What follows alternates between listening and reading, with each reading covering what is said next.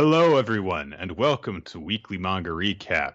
It is now the 9th of September of 2021. Yes, it's 9 9 day.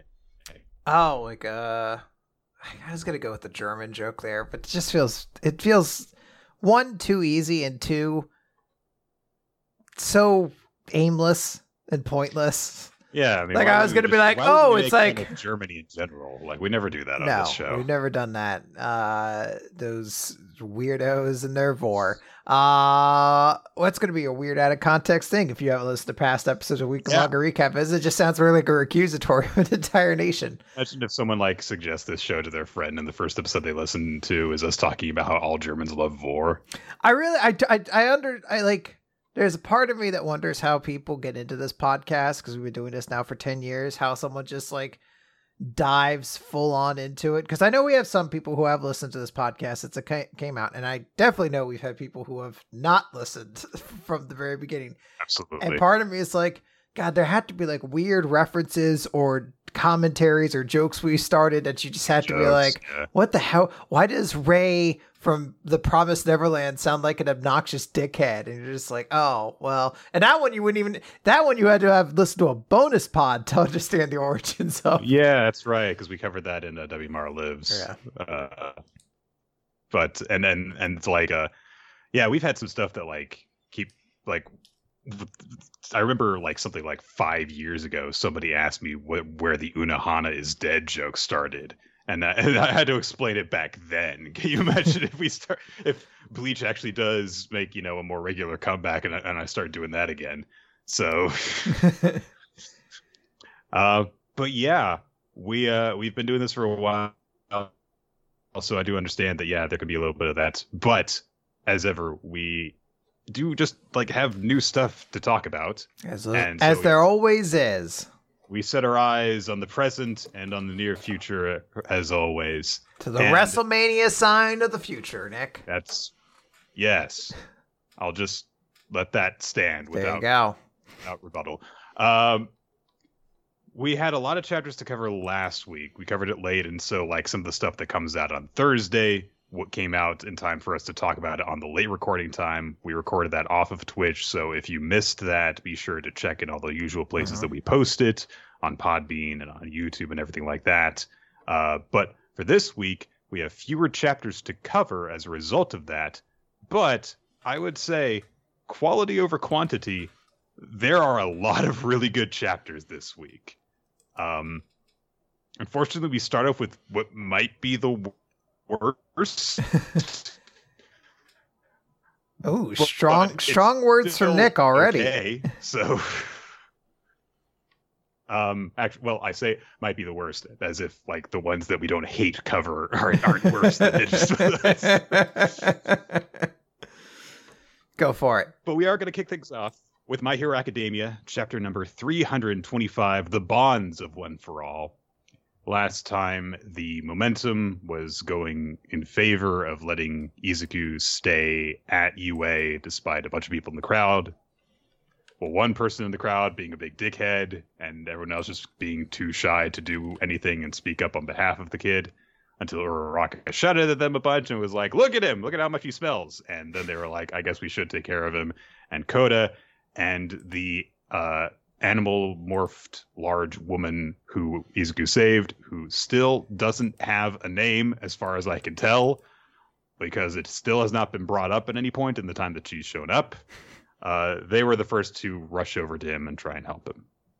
And that's where we begin this chapter uh, with Koda being the first to kneel down and help out uh, Deku, and uh, he's in tears and he's apologizing and saying that you know, I was too scared to run over and help you, but I had to try because I want to be like you, and that's why I am here. Which is a very sweet uh, detail that uh, he he pulls out that line. Um, and so, although he is an incredibly snotty and teary-eyed child at this moment, he tells he tells Deku, "Don't you don't gotta cry anymore. It'll be okay." It's it's a very sweet little moment. Uh, and then uh, the large animal woman kind of helps. I, sh- I doesn't help. She like just under the arms picks him up and puts him on his feet. um, and she says, "Yeah, there were all these shelters that that turned me away. Uh, I kept on getting rejected until you finally, you know, sent me towards UA, and and and you helped me, and and you know that meant that I got to see you again. So that's really lucky for me, and I just want to say thank you for saving me, my crybaby hero." Which is again just like okay, that's that's a sweet little moment. That's nice, and both of them are holding on to to Deku and helping him, and so we get a weird sequence, in my opinion, at this point, because there's this guy in the crowd with a star t shirt on and like star patterned hair. And he had to have had this speech ready. Like, he had to, unless unless it turns out this guy is just like a public speaker in his in his day job. We don't know anything about him. He might be. So maybe he is just winging this. He's just really good at this stuff. But he gives a long argument in favor of allowing Midoriya to stay at UA. Uh, and there is a bit where, you know, he says, like, hey, you know, this guy needs to take a break. There, there's food and supplies and shelter here. This is the best place for him to do it. Isn't that right, heroes? And he calls over to Nezu and the other teachers and is like, yeah, yeah, you've got it. You, you, I mean, you're covering all my points. I had a cool speech too, but you, you go ahead. Yeah, I guess you do whatever, man. Um, and uh, you know, someone does bring up like, well, why can't he just go to somewhere else? Like, why can't he go to Shiketsu? And someone rightfully brings up, I mean, he'd probably get the exact same reception that he did here. So, good point. And the star shirt guy says, until our world went to hell, I never realized it myself. How I was like a spectator and heroes were performers on a stage. what are you talking about? He's like, do you, do you ever really think about it? We're like, we're all actors in a movie, and there are the stars, and and we're just the sidewalks that the characters walk upon. Like, what are you talking about, my guy? Like, ah, you know what? All right, let me start over. Uh, I dropped right. a lot of acid before we st- did this, and there was a time to like figure things out. There's a stinky kid over here. I'm just winging it. Fucking space monster, whatever you are, you're floating right now. Is, I said a lot of acid. This is my first pass on this. Okay, normally I'd have time to like punch it up, you know, you know sit down with it, uh, you know, do you're some not, pot. You're not you're not really supposed to see the first draft. I'm supposed to get a couple more shots to like kind of iron some things out, change words around, take out the space monster line I dropped earlier. Cause that was now that I'm starting to come down a little bit, I realize you're a normal person, not a space monster. Although if you were a space monster, I am pro space monster. Just want everyone to understand. That's why that. I have the stars on my shirt. I like things from space. Everything in space is cool to me. That's neither here nor there, but that is the next step in our evolution as a society, by the way. Once we get all this stuff against heteromorph settled, aliens, aliens, we we gotta open our arms to them, okay? It's gonna happen, and we will face the vengeance of God Himself, who is also an alien, if we don't take steps towards being more accepted people. Anyway, let the smelly kid inside. This guy has slowly turned into Alex Jones, but just like a weirdly open-minded Alex Jones. Way more likable Alex Jones. He's just screaming. He's like, they're gonna turn the frogs gay, which is great. I love frog weddings. They're my favorite part of the day. I wish I'd go to frog weddings every goddamn day. God damn it, I shit my pants.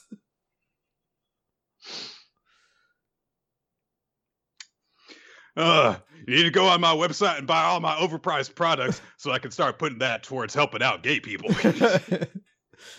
We're gonna use it to start rebuilding villages, people one one step at a time. Oh my god. so Star Shirt guy ends up essentially saying we've all just kind of been watching heroes and taking it for granted, but we can no longer be spectators and just observing them. We need to take action and do our part to chip in and help out. And no one really says anything in response to this for a bit, but it's clear that like the tide is turning and that people are starting to come around to this side of thinking. And so complainy dude with the umbrella and the All Might T-shirt who kept on talking about how much he didn't want Smelly Deku to be in in UA anymore, uh, was like, he says, "Hey, you know, if you if we let you rest here, will we get to go back to our old lives eventually?" and uh, Deku promises that they will. He's like, "Yeah, everyone is here together with me, and together we will bring it all back." And the, the douchebag guy is like, "Okay, as long as I get something out of it, that settles it." Um, we cut over to where Endeavor is with Hawks and Todoroki, and Ectoplasm, I think, sends out a clone to go talk to them because he's too lazy to walk. Uh, and uh, he's like, "Did you did you guys hear what happened over there? Did you hear Uravity's speech? You guys should come in and see for yourselves what's going on." Okay, so they do. All right. Um, and Endeavor really does undercut the last several months of My Hero Academia because he says, "In the end, all we did was cause more pain for Deku." Yeah, I guess that was the final consequence of this, wasn't it? it is something where you're just like, yeah, I guess that is really where it boiled down. It's like it's just like, did it sound like we really made any progress? Same same exact point, pretty much. It's really really makes you question what the last three months of my hero happened. He's like, I guess Lady Nagant's dead. That's something. Everyone's like, that's a bad thing that happened. He's like, oh. Is she actually dead? I don't think what like I, I'm not really clear on that personally. Like I looked at her when she was all charred up and stuff, but you know, then I got bored and never asked anyone afterwards if she was alive or not. Still. You guys have to understand, uh, dramatic situations bore me, and I just get very tired and stop paying attention to them. So weirdly, you think being a hero would be an awful job to me because I get very tired of the situation. Like I'm halfway through like putting out a burning building, and I'm just like, eh, I'm gonna go home, and I just leave, and nobody knows where I went. I didn't tell anybody, so pretty bad at my job. But uh, got this cool trench coat, looking pretty baller, so I'm still pretty happy with life. Oh, you guys aren't standing next to me anymore. Where'd you go? Uh, Hawks has a more poetic thing to say. He talks about how, you know, the true power of one for all is that it links people together. And so All Might has been tied with Midoriya, Class A has been tied with him, and Uraraka linked Midoriya to all these people. And so if everyone together is just, you know, a little bit capable of seeing each other as united as one, then I see a future where heroes do have time to kill. One so bright we can't help but grin. So, yeah, he has a more optimistic look view of this. But, I mean, you kind of would have to. Yeah. Then Endeavor, yes. um, and while he says this, we get this big two-page spread of Class 1A and Inko uh, helping Midoriya through through the crowd. Um, and I'm not really sure what is going on in certain parts of this image.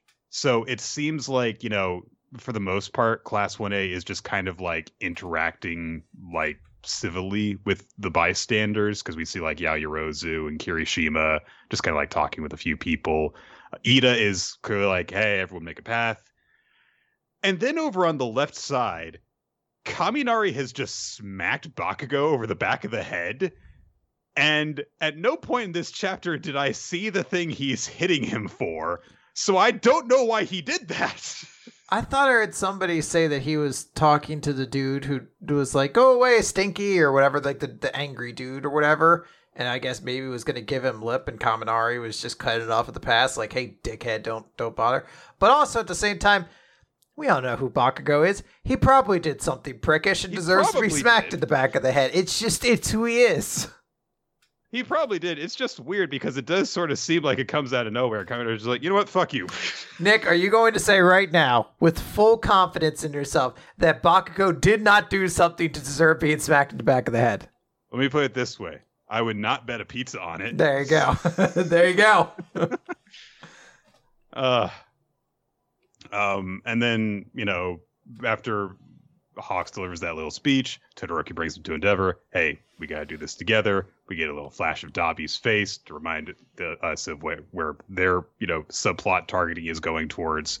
Um, it's a little bit, I guess, just a little bit odd that we've got this like these very clear lanes for like this is who, this is what villain this here was connected to. So we've got Deku and Shigaraki, Uraraka and Toga, uh, Tod- the Todorokis and Dabi. Nothing going on with Bakugo.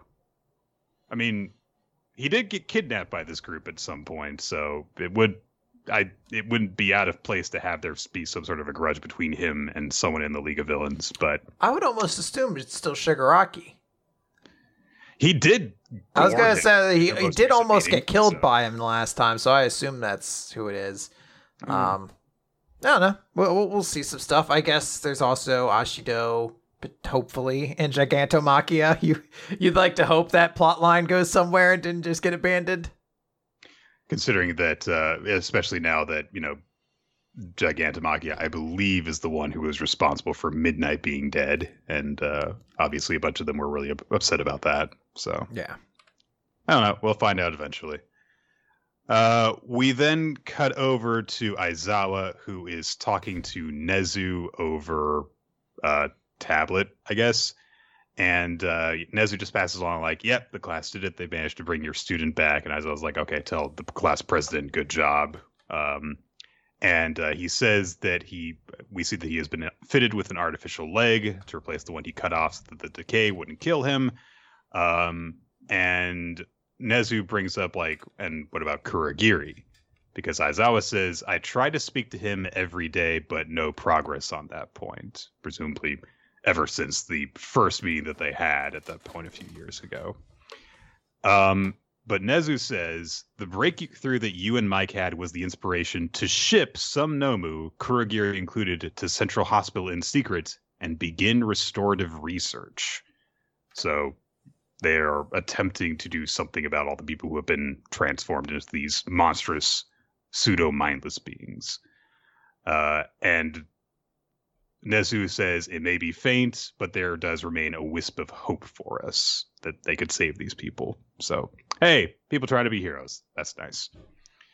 Um, and uh, they also bring up that as part of the security measures that they have at UA, they actually quarantine people to make sure for a certain period of time just to make sure that they're not Toga in disguise. So, fair enough. That makes sense.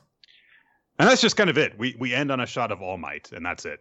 Um, so okay, Maybe he looks kind of sad though. Maybe he's he does very sad that he let Deku kind of get to the point he's at. possibly. Um, I don't know if we're. I think it. He looks like he might also be walking away from UA.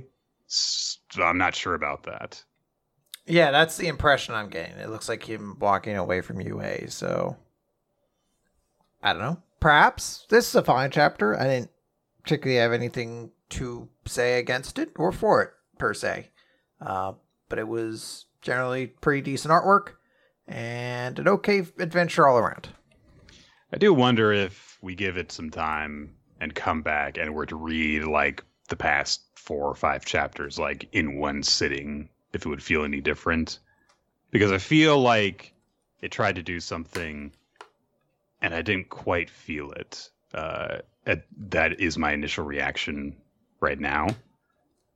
But I'm not sure if I'll feel that way about it once it's not being read week to week. That's fair. But I can see it. All right, Nick, let's move on then to Undead Unluck, number Okay. 77. On your mark. okay, I'm ready. Uh, so we open in a flashback at a Brazilian, and I don't know how to pronounce this word, so I apologize now. Favela? I'm going to say favela. there we go. So, uh, and it's uh, Portuguese, so I'm not confident. So the, there's a narration that say to the boys born in this city, sports are the hope to help them open a way to the future. And we see Top in a race. And uh, everyone's saying that also applies to Top Bull Sparks, which I guess is his full name, which uh, Top Bull Sparks a pretty awesome name, all things considered, who bet his future on track and field. So Top just wins a race right there, and he he does. I feel like this is a like a significant pose, and I want to say it's Usain Bolt, but that might just be because I only know one famous track and field racer, basically. Uh, so we we see Top who It ce- is. okay. There we go. He's celebrating his big victory there. And uh, one of his fellow friends is saying, Hey, did you hear about tomorrow's race? They say it's a screening for squad members, and if you get first place, you'll get to go to the Olympics.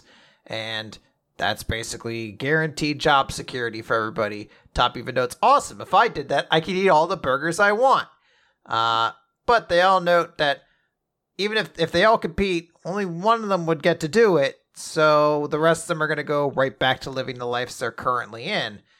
And Top kind of just throws out there, if it's worth that much money, then I'll take the prize, give it to everybody else. And they cut him off and they're like, no, your money is to help yourself.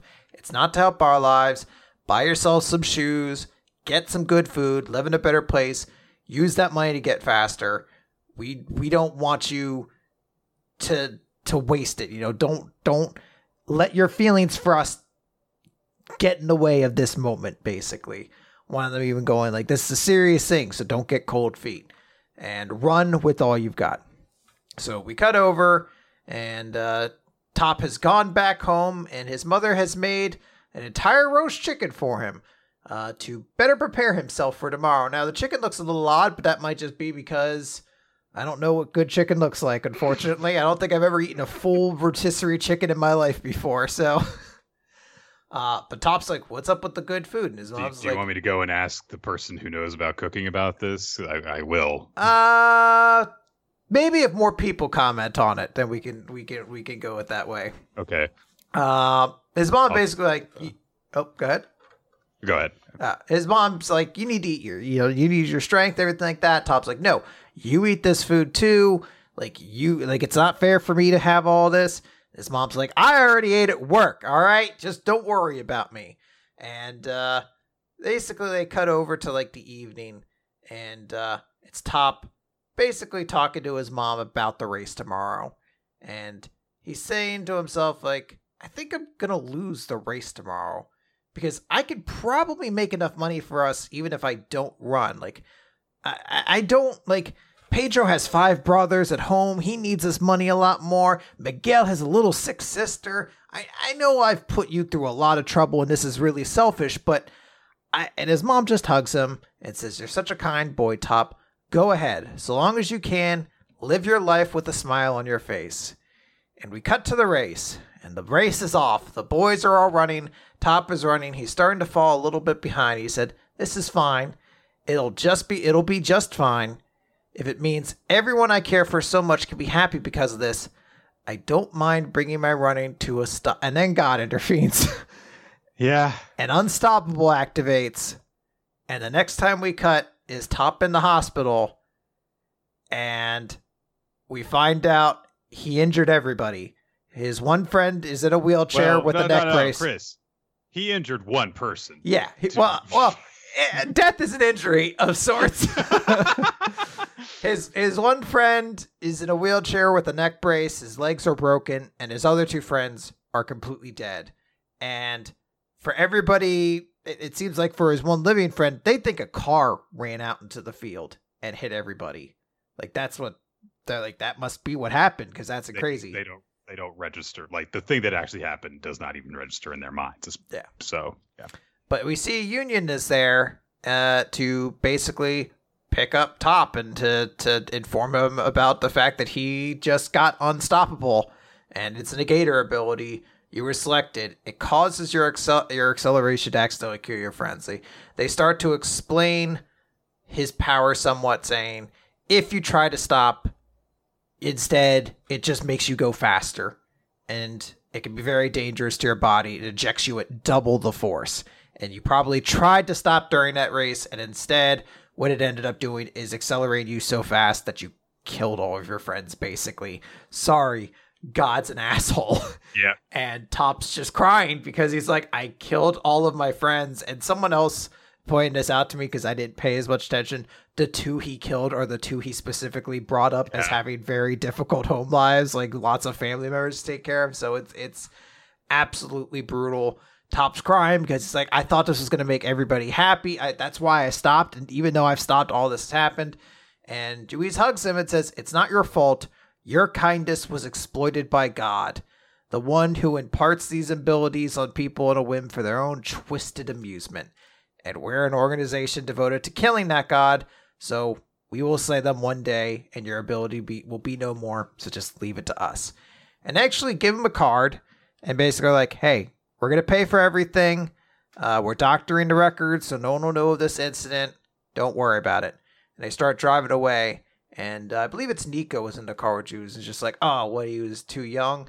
And uh, is like, yeah, but, you know, I'd love to fill our vacancies, but mastering one's ability is no, and Top is just running step by step along with the car. And it's just saying, hey, what you can't just do a bunch of favors for me, uh, you know, to keep me in your pocket. If what you said is true, then I gotta make up for my late friends and give this god jerk a solid kick in the face, or I'll never live it down. And we cut back to the present as Top thinks to himself, I'm not the same guy from back then. In order to honor everyone's honest effort, I'm not going to be stopping anymore as a suit of armor starts to form around him.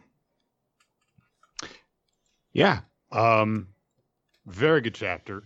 Yeah. Uh, when I, the first time I read this, um, it got to the point where uh, his, you know, friend shows up in the wheelchair, and then you can immediately see the headstones underneath that panel.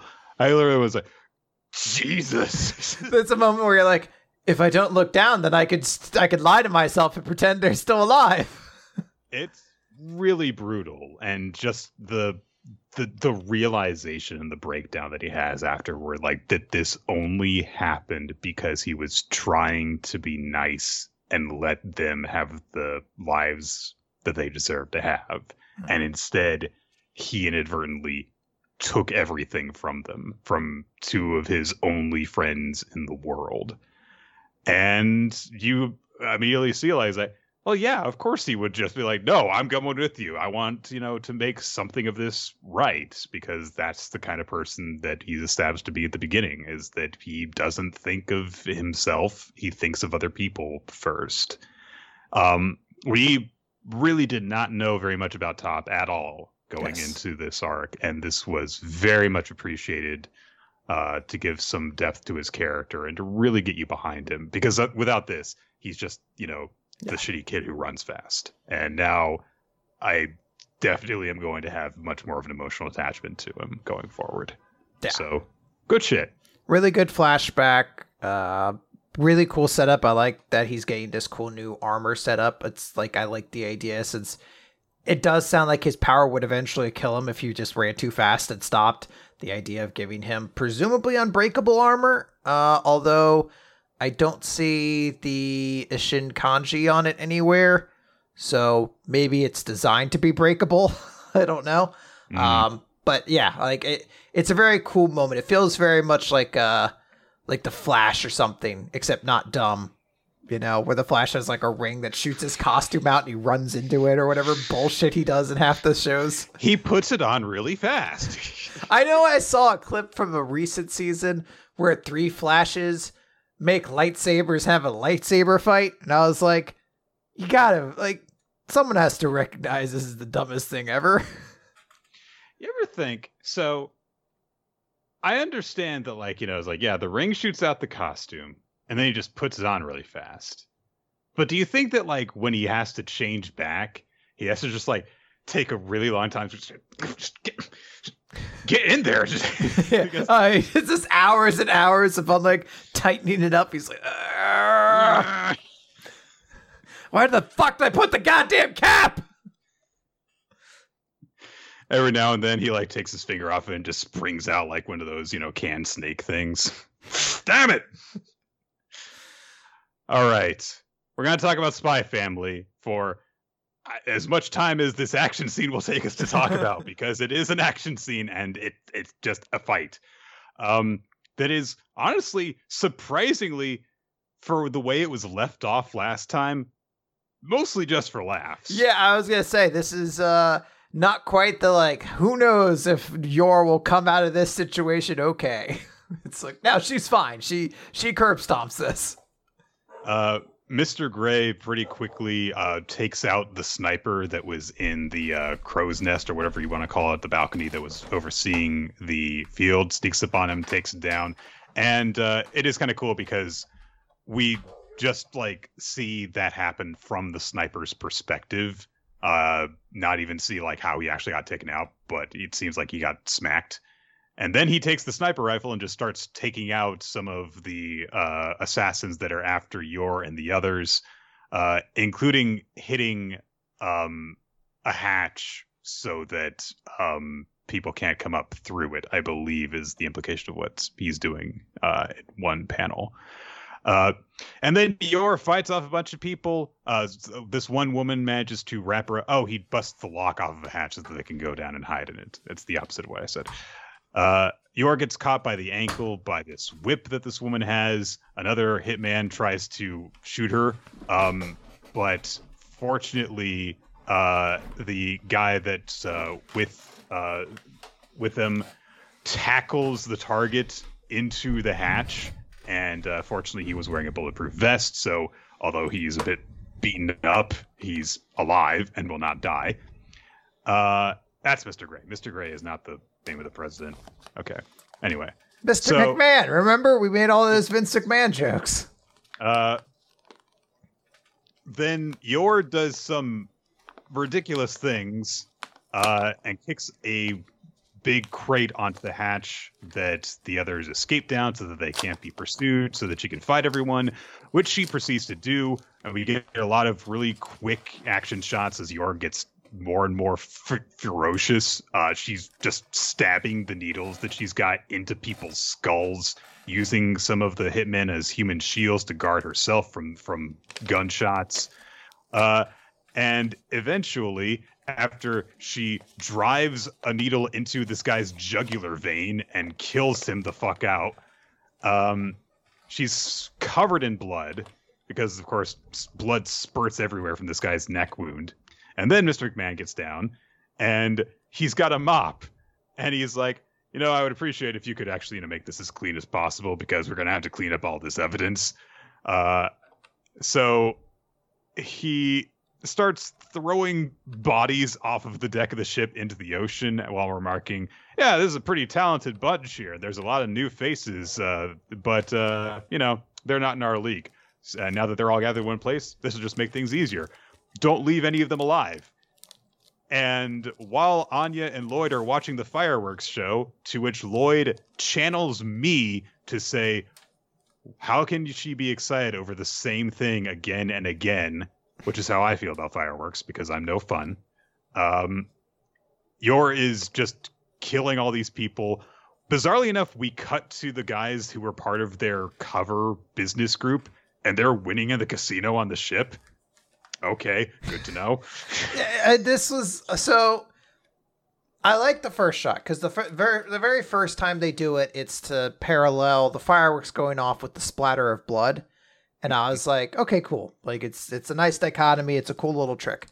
And they do it again with guys being killed and guys at the casino making the same sound, and I was like, that's much less effective Yeah.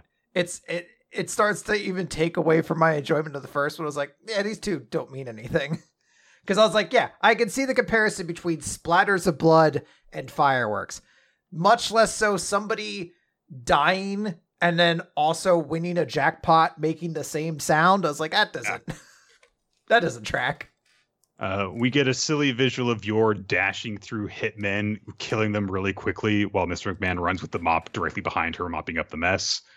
Um, and eventually, Yor comes to this one guy and does this weird double hand finger thrust to the thorax that does something to this dude that kills him.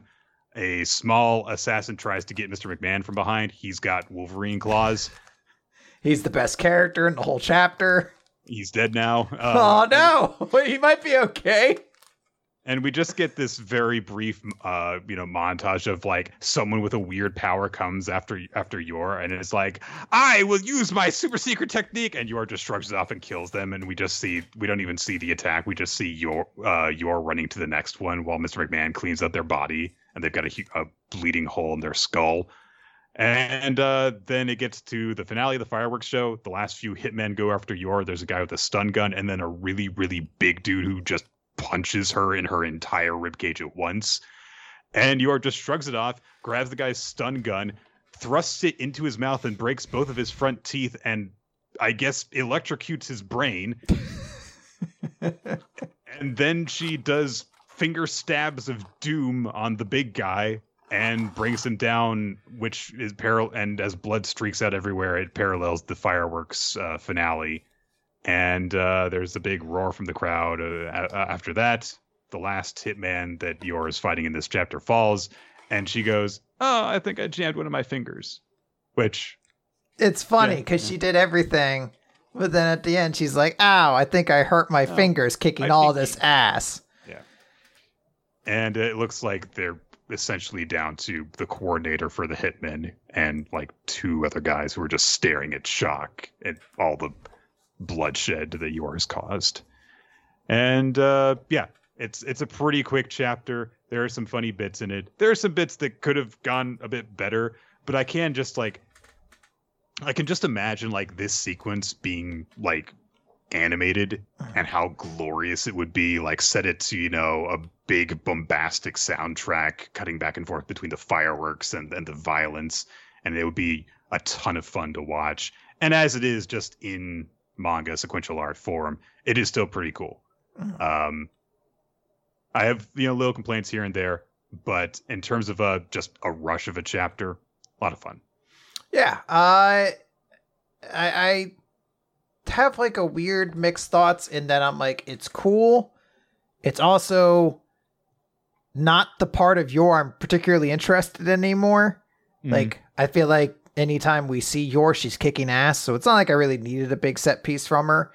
Um, but it was still satisfying to have. I hope there's like the emotional catharsis later on as she deal like I know we're going to like I know there's going to be right. that so that's like the part I'm waiting for and this is like the thing I get through and it, I, I I do legitimately think it was a weird choice to do so many comparisons like the fireworks to blood great but like the other ones really did make me think I was like this feels like it's trying a little too hard which I don't want to take points away or anything. It's still actually a pretty funny fight scene of her killing people and McMahon having to shuffle their dead bodies off the boat so no one else sees is kind of amusing. Um, so I do like it, but it is definitely one of those chapters where I'm like, all right, I get it. Like, it'll probably be a really cool set piece, as you said, if it gets animated or something like that, you know? All right. All right, Nick. Let's talk about Eden Zero. Let's embrace controversy. Yes. Apparently. Well, we'll get to that. We'll get to that. So let's talk about Eden Zero, chapter 158 The Madness of a Man Who Knows No Love. And we get uh, a cover page of Pino, Happy, Plue, and two other characters who I think I should remember, but I don't, dressed as Sentai characters. So I'm happy for them. Um, it's a very cute page. I bet the rest of the chapter is going to be just as cute as that. Just adorable. So last time, Laguna met up with Ajuna. And uh, he was like, What? You're the princess that I remember? How are you here? I heard you were dead. And that's where we pick up as Ajuna's like, No, your, quote, princess is dead. I'm an imperial soldier now. And he, she I don't wear bras anymore. My costume ripped three hours ago, and I haven't had time to change. It really has fucked with me to realize like, for the longest time I just thought because she's wearing leather that the the white things you saw was just the sheen of the leather until you find out no it's just ripping and barely holding together. And I was like ah you could put something else on at that point right? Like why would you wear it at that point?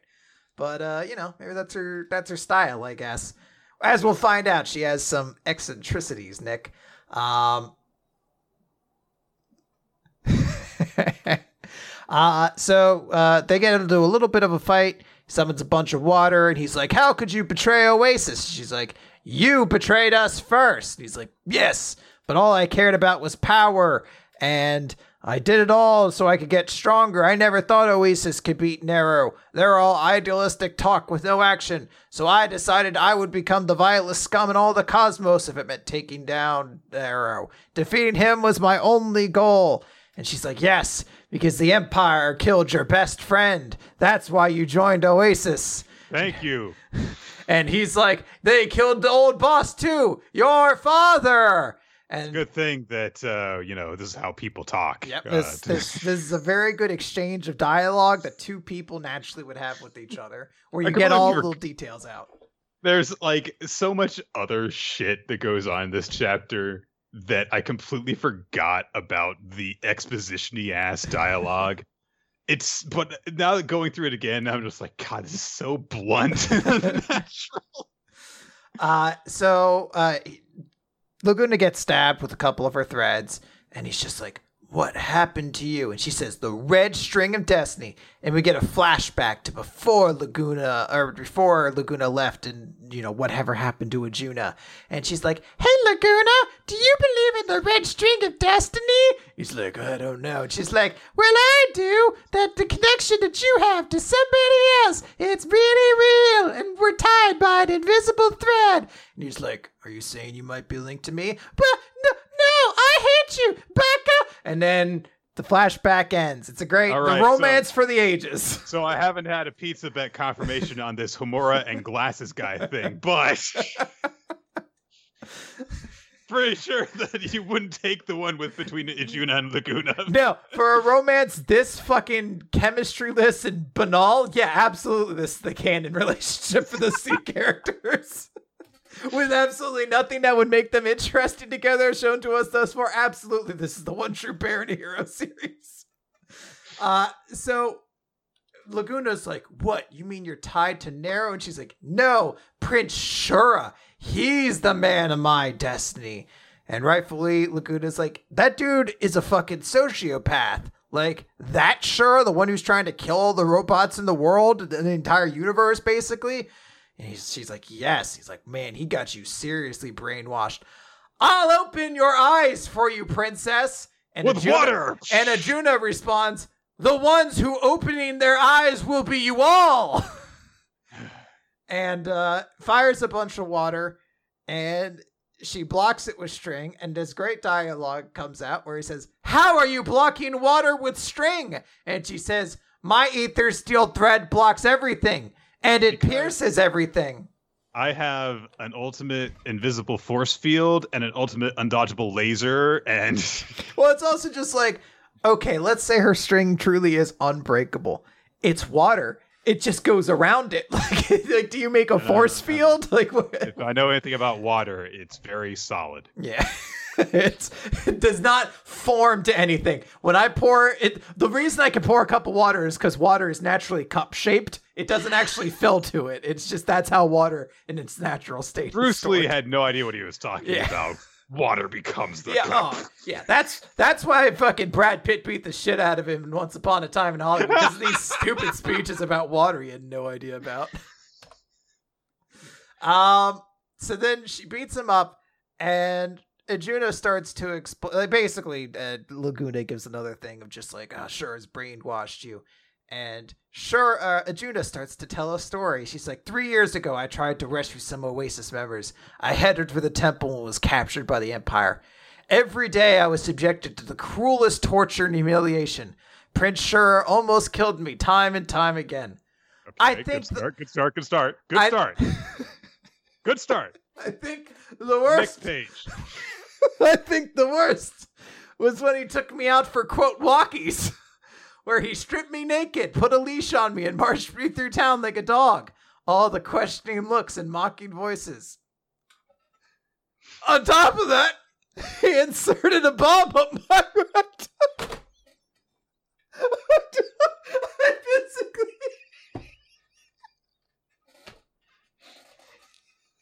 There's no way to take the scene. Dude,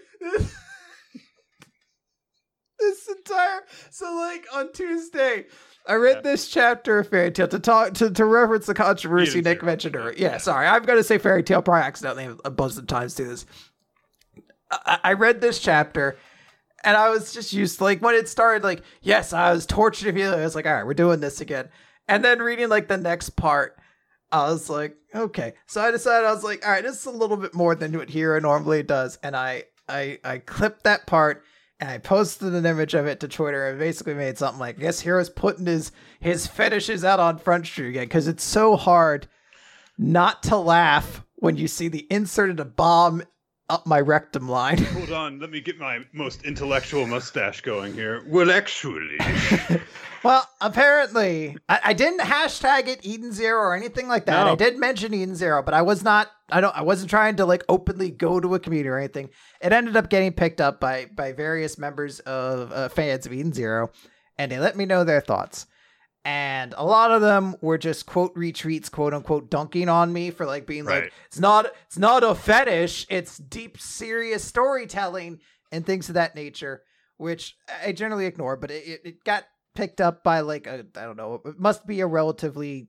like i don't want to say big group because it was only like 40 people but enough people that it was like multiple right. comments to this degree and it was you know blowing up my mentions for a couple days essentially and I, I, I'm not lying when I say that Tuesday was one of the funniest days of my fucking life.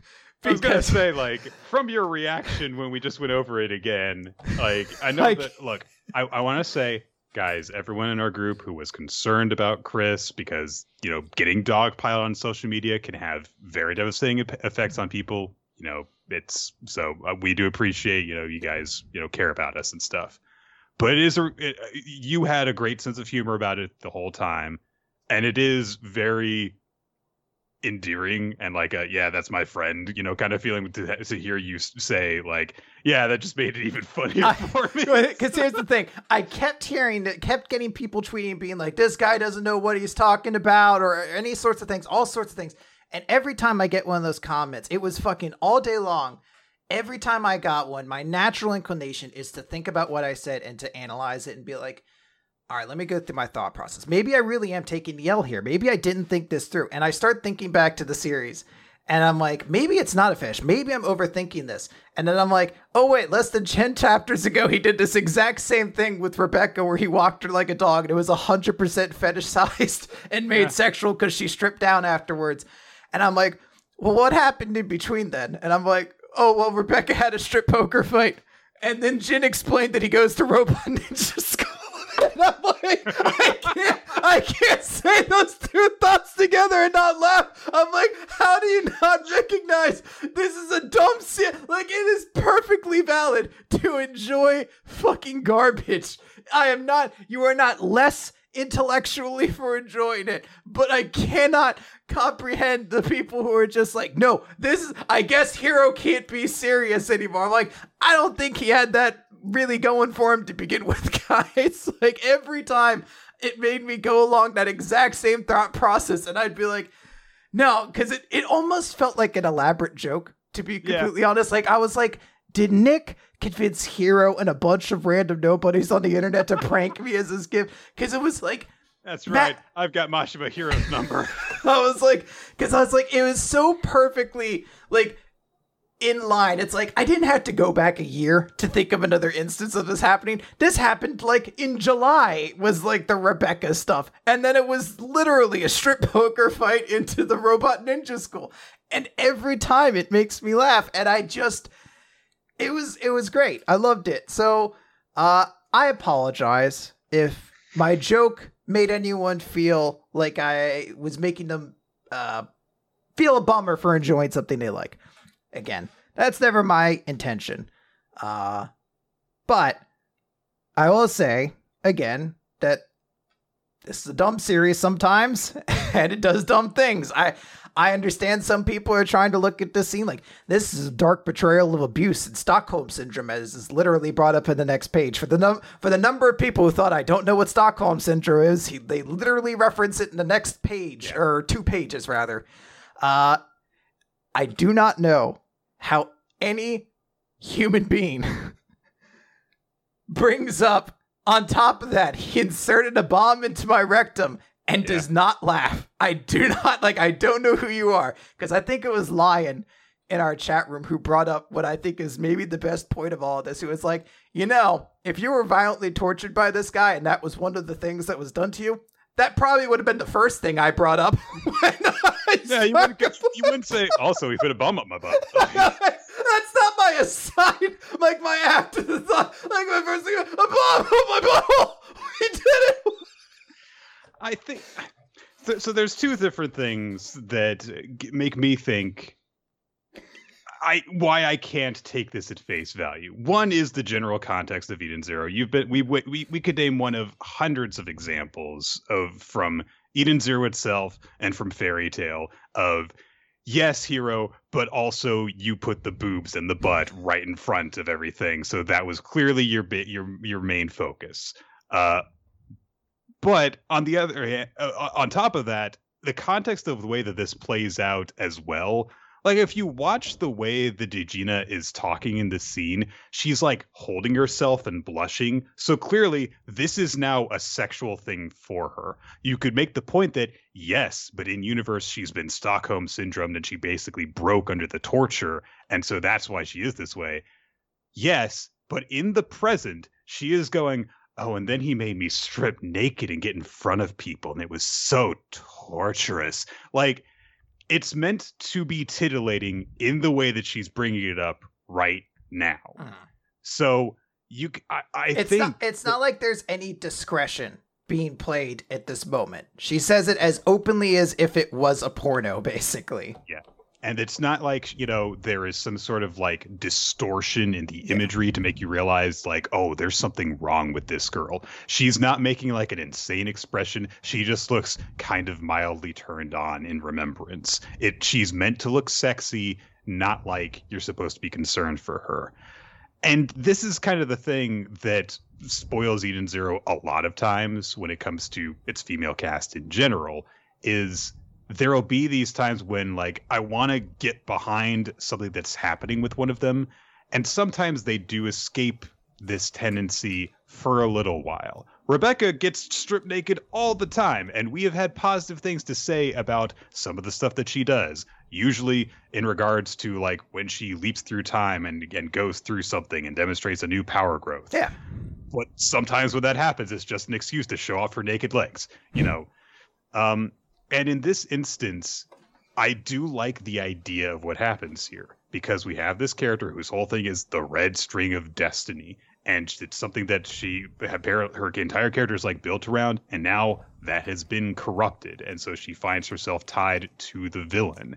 And it also, as we is brought up at the end of the chapter, very bluntly, is to kind of let us know, oh man, this is kind of one of the dangers that is presented to anyone who falls into Shura's grasp, such as Sister.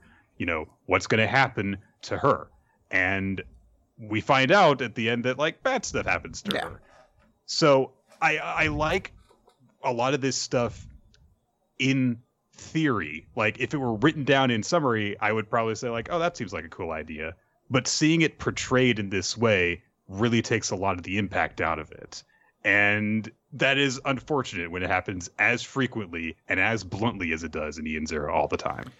I, I want to also continue that into what is probably the more serious thought about this. As I said, most of this I just laughed at because I didn't really care. Um, but this was also something that, from an objective standpoint, I look at and I'm like, well, this is very superfluous because everyone's like, this is to make you hate Shura. I'm like, I already hated Shura. I yeah. hated Shura when he murdered those two girls in that first scene he was in and dripped blood from the ceiling. I hated Shura when he said he was going to kill all robots in the world. I hated Shura when he kidnapped Witch and has been sexually tort and you know physically torturing her since that moment. We Really don't need to do anything else.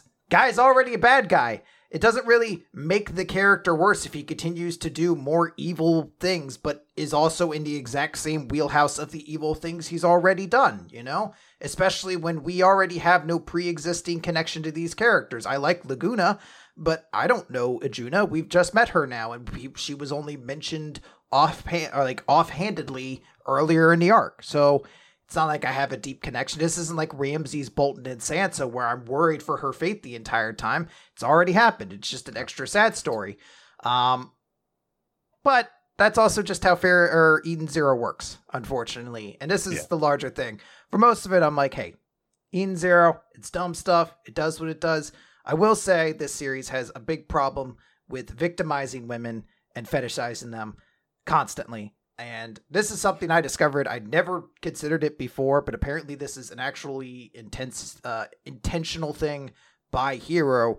Was Eden Zero was intended to be a darker story than Fairy Tail.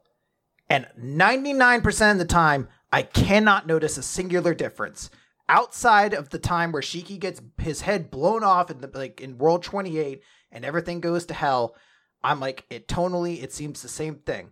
Until I started thinking about it, I was like, oh, I guess there have been some dark scenes, like the implication that in that same world, Hamor was sold into prostitution, and that at the end of the Sun Jewel arc, Madame Kurenai was sold into sex slavery. Yeah. Or And the the- time that Rebecca and all those other v- B cubers were going to become uh, sex slaves that were Yeah. also statues. Like, It really seems like the only way Hiro is making Eden Zero darker than Fairy Tail is having women be victimized a lot more frequently, which isn't really dark, it's just gross. So, I mean, I do agree with the sentiment that it's bad, but there comes a certain point where you have to wonder okay, but is this on the page because he wants the reader to know that it's bad, or because he knows that there are going to be readers who will get their rocks off to it? yes. And it's never been a secret which of which side of that line it's fallen on.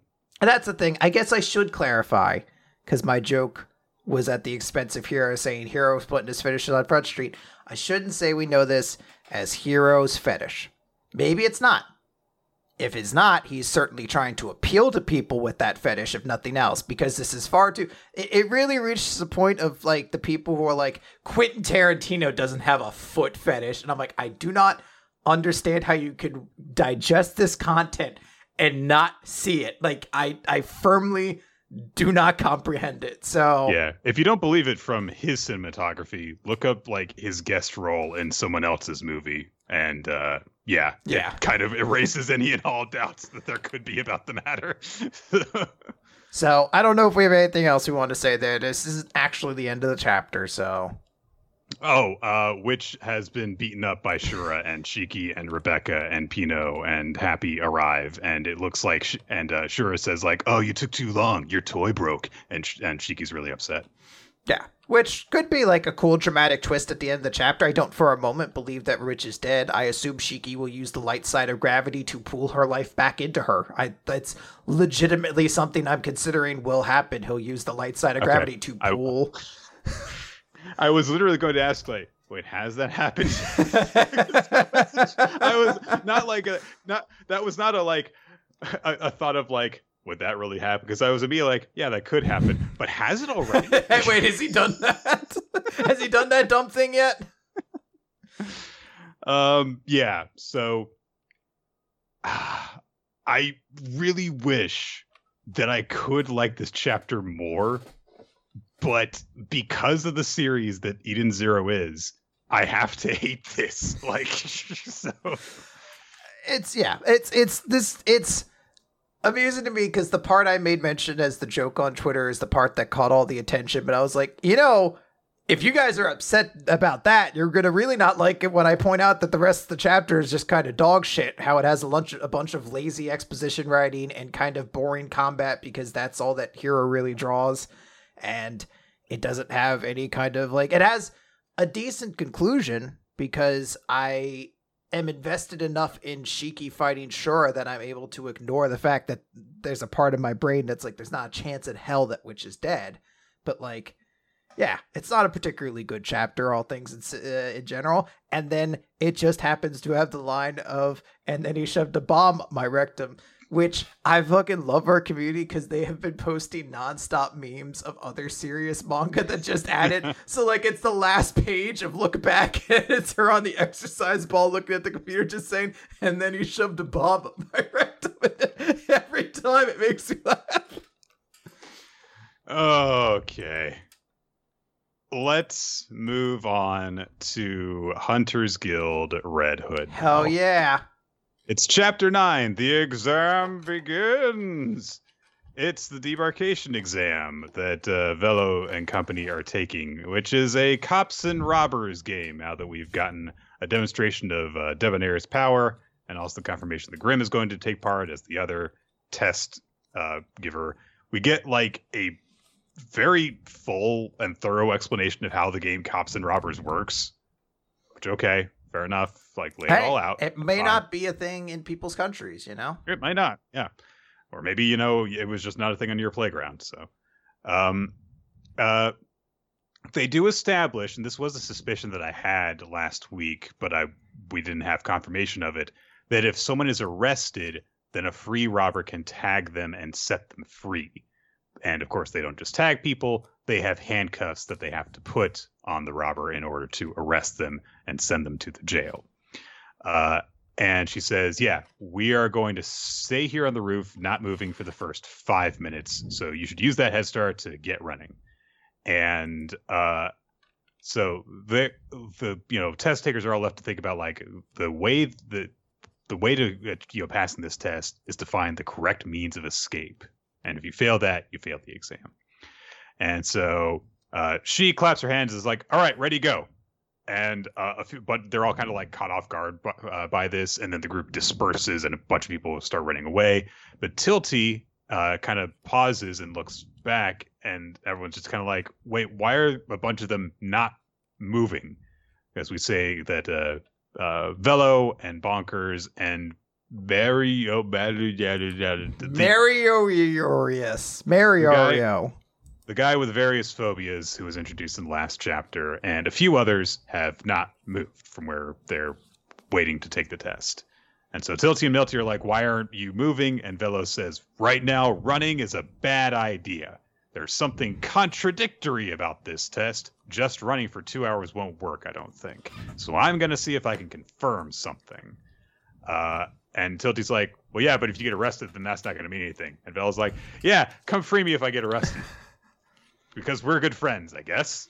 Well, Nick, they've been spending like what months together on this ship. Now, you would say, well, if they were friends, surely we would have seen like a scene of them interacting in those months, surely. They were studying together last chapter. I there you go. They've been roommates, so been roommates. you got to assume there's some kind of relationship there. You know? Yeah, it would have been nice to, you know, show it, but whatever. We had to find out that Mario Oris has a leftover ph- phobia. It's a thing. Yes. It I, apparently it is a real thing. So you know, I don't want to. I don't. I don't want to insult anybody who who may have that. So uh, says that if the idea that they have, which he thinks that he and Vel have the same idea, if it works, then it's possible they could all pass the test. And but Vela's like, but you know, we're not sure of it, so you can run if you want to, basically. And they look at Bonkers and are like, "Are you thinking what we're thinking?" And Bonkers is like, "Oh yeah, I guess." we are given some introductions to the other characters who are standing beside them, including another large woman uh, that has been introduced in Red Hood, named Miguel Ma, Mi, Mag, Gagia. Lady So- Lady Gaga, go ahead. I'm not sure how I'm not sure how to pronounce that name. Miguel, Miguel, Miguel. I don't know. It's weird because normally I would try to go based off the context of what the rest of the names in the series are, but the rest of the names in the series are fucking Big Joe bonkers and horseshit like that. So I don't know. She goes on talking about how God will grace them with divine protection and stuff. Okay. Uh Tilty is like, yeah, let's let's run away. And so he and Milty run away. Uh Debonair says, I know y'all are plotting something, but I won't ask what. Just show me what it is through action. You've got three minutes left. You can use it for a strategy meeting if you want. And so uh, they kind of huddle up, and uh, we there is a small girl with them who has Tamari hair, so I am going to constantly think of her in exclusively that way. Uh, Mario uh, says like we should begin with introductions, which I would have personally appreciated, but everyone's like, no, we don't have time for that. Shouldn't you know everybody on the boat already? like you've been on this boat for fucking months. Yeah, but he's only been roommates with two of them, so I know, but you've been on the boat with everybody. I guess that's another that's another point in my favor of like not believing that Velo and Tilty are friends because if this if this series is not showing us anything, I guess we're supposed to believe it didn't happen. So. Yeah. They've been on this boat. They've just never talked doing during the whole exam. Everyone's just meeting for the first time. Like, oh my gosh, Tilty, you're on this boat? I remember when you took us on a cab right here and got on the boat with us. I didn't realize you were here the whole time. I mean, I would have stayed locked up in my room the whole time too. Bro. yeah. Oh, am I gonna go outside and they're gonna make me do manual labor? Oh, well, I can just sit out there and think about Bremen. That cool dude. I can't wait for him to get all those peanuts. He's gonna have such a great fucking time. I'd just be like, well, as long as I got Wi-Fi, I'm not moving. So, um, so uh, Velo says that uh, there must be something else to the exam, which isn't revealed yet. We kind of like just go skip basically to the end of the preparation time as Debonair and Grim are getting ready to chase after everyone, and uh, they strike an imposing "we're coming" looking like giants kind of image thing. I guess. Yeah, it's very and, intimidating. They're both very large. Yes. Uh, so the different participants start to take action. First, Lu Feng Jiang, who is um Chinese and does Chinese mystic stuff. In- that is a fair way to describe him. Now, uh, I should note his name's not Lu Feng Jiang. Oh, that's the elixir he uses. His real name, his real name is Nulo Zhao. Nulo yeah. Zhao. My mistake. No, you're good. So the elixir is, is called Lu Feng Jiang, which is a cooler name than Nulo Zhao. So it really is. It should be his name. It's a bit. It's a much better name. Uh, and essentially he has a breath weapon now because he took this special elixir pill thing uh, the small Tamari haired girl uses a um, whip to bind up Debonair and uh, Grim's arms. Uh, her name is Portion the Juggler. Look at her juggle that whip. Uh-huh. Look at her. She's so cool. She refers to it as flying circus wire arts, which, sure, I'll believe that, you know, some flying circuses include grappling hooks. Sure. Uh, Bonkers tries to punch Grim, and um, they immediately counter it because the rope couldn't stop them. But it turns out this was all a distraction as Velo comes in from around the side, and we get a flashback to their little powwow strategy meeting. And uh, Velo says that his theory is to make it so that the cops can't arrest them, which is why they called all that special attention to the handcuffs. Essentially, he says they only have so many handcuffs with them, so they probably have more elsewhere. Otherwise, they could only arrest so many of us. So if we take away their handcuffs, they will be able to slap handcuffs on any of the t- test participants, and then we'll basically escape by attacking them directly. So we go after the handcuffs, and that's where we is close our chapter with this, you know, big action uh, pose as Velo is diving in, trying to snatch the handcuffs away, as we get this narration says, Those will let us go from prey to hunter. Yeah, they're all hunters, Nick. They've become they've finally graduated. Um, do you have any long standing thoughts about this chapter, Nick? I mean, it's kind of all right. I, I do appre- I, I, I, appreciate that. Like, hey, yeah, there was a little there was a little trick to this test, and it is essentially something that is thematic to the idea that was introduced in the beginning of the series, where you know, you in order to fight werewolves, you have to you know flip the dynamic, mm-hmm. and so that's essentially what they're being tested on doing. Um, but that's about it. I mean. Uh, no, I'm in sort of a similar place. Like, I do like that there's more to this test than first meets the eye, and I like the idea that Velu and a couple of the other characters picked up on that, you know. And I like that it, we know somebody who specifically didn't, so we have a contrast. You know, we know Tilty and Milty have failed this exam before, and you can kind of see why in this moment where Tilty doesn't pick up on the fact that there's like sort of an extra twist to this exam that they're not seeing and just starts running away because you know that's the easy thing to do. As i said i think if we got known tilty even a little bit more maybe i'd care but we did get a chapter devoted to like introducing those characters in a giant hermit crab so that's pretty cool.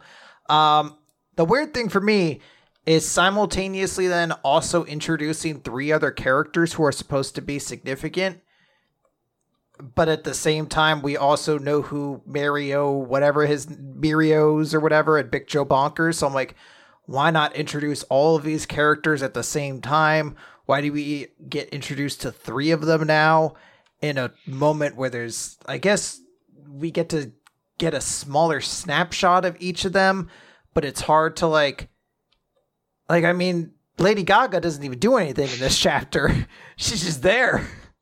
So it's one of those Uh, things where you're like, it's just an odd moment. It, it, it it's it's a very strange thing. I do ultimately come away being like, all right, I'm excited to see this game of tag get going.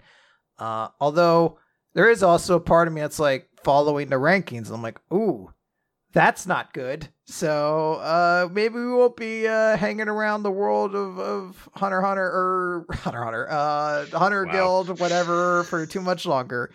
Uh, just long enough for us to find Bremen so he can get his peanuts, because that's the only thing I fucking care about.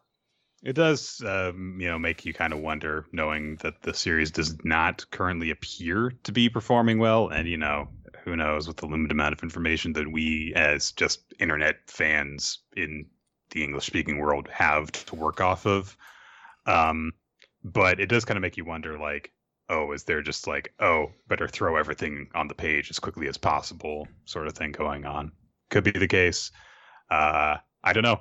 Um, we will see how this unfolds, and we will see how much more of Red Hood we get. Uh, by the way, uh, Candy uh, Flurry is over now, so Well, it's not over yet. It's it ends this upcoming week. this coming chapter is the last one. Yeah, because they uh, she fucking combined her lollipop powers to make a Gundam last week. So there was nowhere else to go. we we were really we're really fucking skyrocketing to an ending at this point. Uh, let's head over to Magu-chan, God of Destruction, Chapter 57, The Minion BS. We get this very lovely uh, color uh, front page of Magu riding on BS's back. It's very cute. I like his arm kind of coiled around the neck. Yeah, he's pretty cool. Uh, it's a BS chapter. Magu is is is taking him for walking. All right, Nick, let your thoughts fucking hang back a little bit. I know you don't like the chapter, but you don't have to call it bullshit right off the bat. All right. It's a pitch. It's a pitch black hellhound chapter. Oh, let's hope that makes more sense. So, so we get a little recap. You know, letting us know who BS was, but I mean, he was he was the hero of the uh, Nosukoshu story. So you know, uh, other other than Naputaku, I should say, uh, who was the real hero of that story. But so uh, Magu sets off to take BS to the park. Uh, and immediately BS gets a little bit too excited and it goes too fast for Magu to handle. So Magu gets dragged along the ground. Uh, there is a moment where because Ruru goes with them and she gets BS to shake because he's a good boy. Uh, and uh, then Magu's like, I see. By presenting one's empty hand, one pledges obedience to you. And so he offers his hand out to Ruru. Because he's a. so Ruru, Ruru's like not amused by this in the slightest. Uh, Ren shows up with Nabutaku. They've got some ingredients after doing some shopping. And Nabutaku is like, ah, should I trade BS? And Magu's like, no, get away. It's my doggy. Uh, he tries to get BS to shake and offers his hands out. And BS gets a little bit overexcited in his efforts to please. Uh, so he just slams his paw down into Magu's head. And um, then he literally shakes Magu by grabbing him in his mouth and shaking him around. It's a little bit too good of a boy. So Oh, you know, if it was a cat, he would have just kept doing it. He wouldn't have stopped. So yeah, but that's just so cats do. yeah, cats are fucking awesome. Yeah, they're great. Little little balls of hatred and greed. so, um, that that ha- happens. Magu six Naputaku, uh, uh, six BS rather on Naputaku, uh, but then they part ways. Uh, is taken for BS for more walkies while Magu drags along the ground because he, he still can't handle this. But then the next day, because Magu's thinking after all this bad experience that he's got to set an example for his for his loyal minion, and so he's gonna take BS out, and he and he says, "You have adequately honed your abilities as a hunting dog. As of today, we shall put them to test in the field." And he gets up on BS to go ride him on a walk, uh, and um, the mother of the family that BS belongs to just says, "Oh, thank you for helping with the walks. Just be sure to watch out for cars." And Magu says, Worry not, I possess the strength of 10,000 men. Because that's who, that's that's Magu. Yeah, That so- really is. So Magu goes off riding BS around, uh, and he thinks like I've got to, you know, I must have my minion pledge his loyalty to me once forward. Once more, sally forth. And so they go into into town, ride around a little bit. Uh, the cat from the bar shows up. I completely forgot that the bar had a cat, but then I, I thought about it. I was like, eh, I guess it did.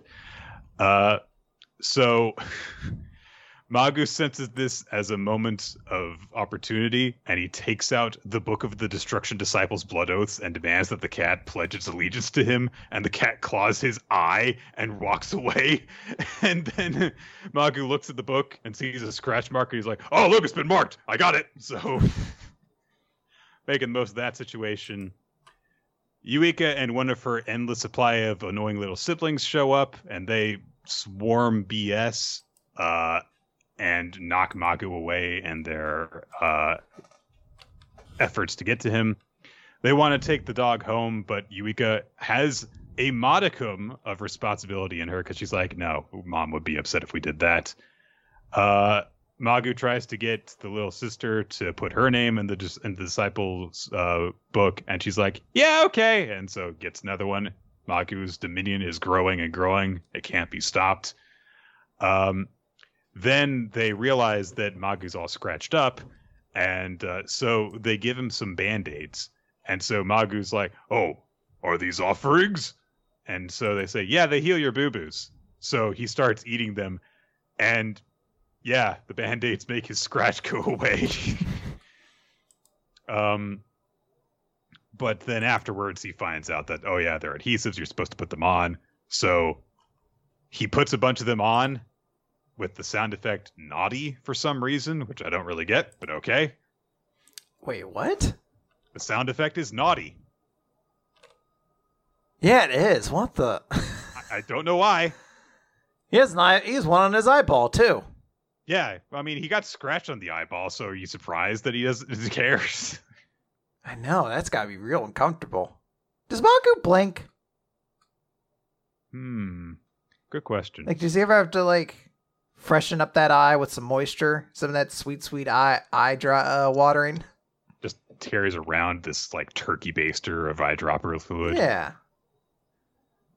Uh, so in a very cartoon, I'm, I'm gonna wait for Kirby-Mon in our Discord to answer all these questions for us. Okay. In a very cartoonish sequence, which are not at all out of place in Magu, the band-aids get stuck to Magu, the band-aids on Magu's arm get stuck to the book of the disciples of blood oath book and Magu trying to get it loose shakes it and throws it into the air where it's where it gets stuck to a pigeon. And for a brief moment I was like oh no that better not be Daenerys' pigeon. And it's not. I legit thought it was. Like I was like huh that's weird that that pigeon didn't bring Daenerys into this situation. The book then falls off the pigeon. And so uh, Magu orders BS to use his hunting abilities to track it down. They do track it down, but it's in the middle of the highway. And so as BS is heading towards it, oh no, a truck is barreling down the road. And of course, Magu can't stop it because he's not physically strong enough to stop BS. And so he's thinking to himself, he will not stop my command. I'm a failure. If I want to stop him, I have no choice. And so he instead slingshots himself through the air and grabs the book and tosses it back to BS, who catches it in his mouth. And then, after catching the book, BS looks around, and Magu says from his position flattened on the ground with tire marks going over his face, Well done! I praise thee utterly. So it all worked out. Uh, then he gets blasted into the water because he's all flat, which makes him light because cartoon logic. He gets stuck going down the river, and he thinks, oh, this is my punishment for trying to expand my domain and impress BS while on patrol. But BS, good boy that he is, just jumps into the water, rescues Magu, and carries him into the shallows and saves Magu.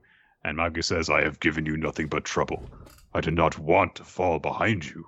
I was desperate to prove my worth and ended up disgracing myself, and I even put you in danger.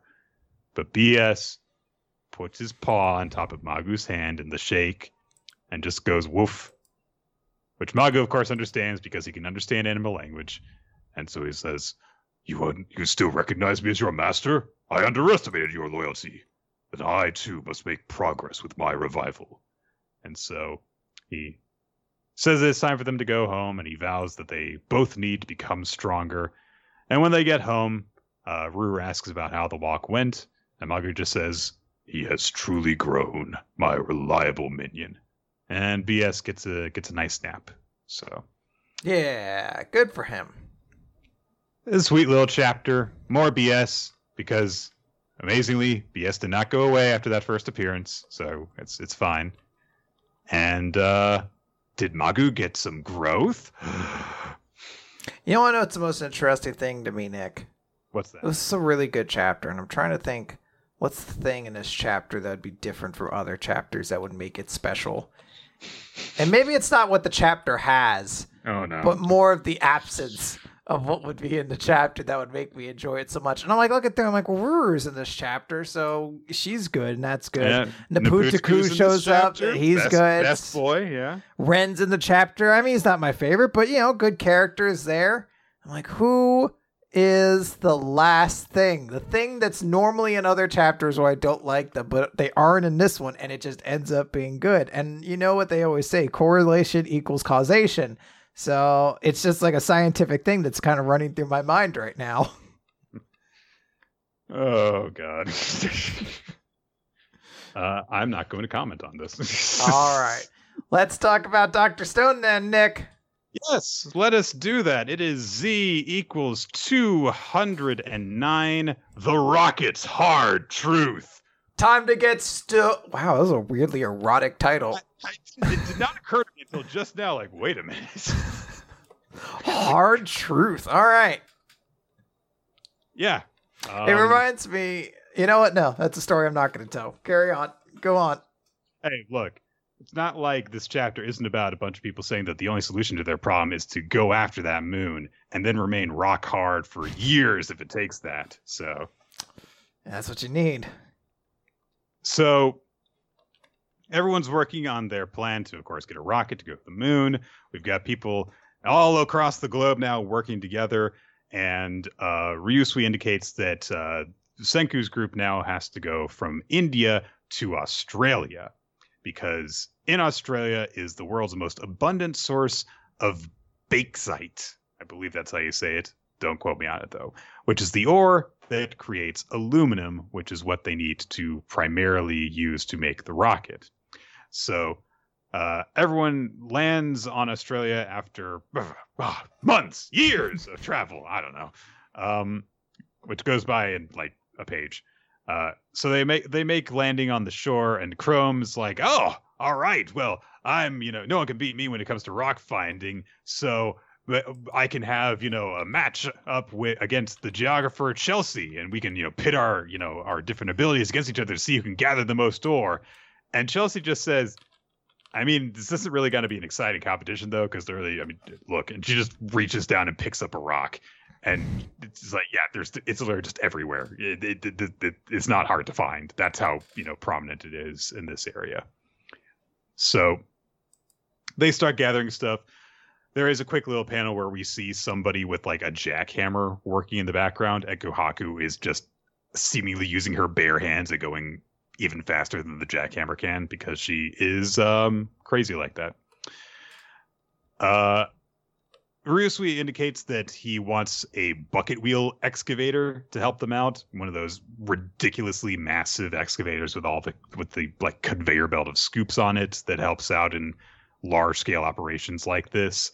Uh, Kaseki gets really excited when he hears about this idea uh, because, of course, he would. It's a huge ass machine that he could make. We don't see it get made in this chapter, but uh, I don't know. Might, might, might revisit that idea. Yeah. Uh, they talk about that for a bit. Uh, then they bring up um, the matter of like the workforce that they have to support and the food uh, that you know needs to be taken out to various different people. Uh, and so Senku says, "Hey, you know, don't worry about that though.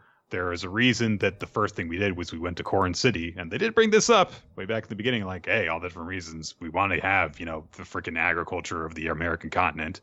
Uh, and off in the distance, there is a boat chugging along, and it is manned by Yo and Ukyo, and probably a few other people. But Yo and Ukyo.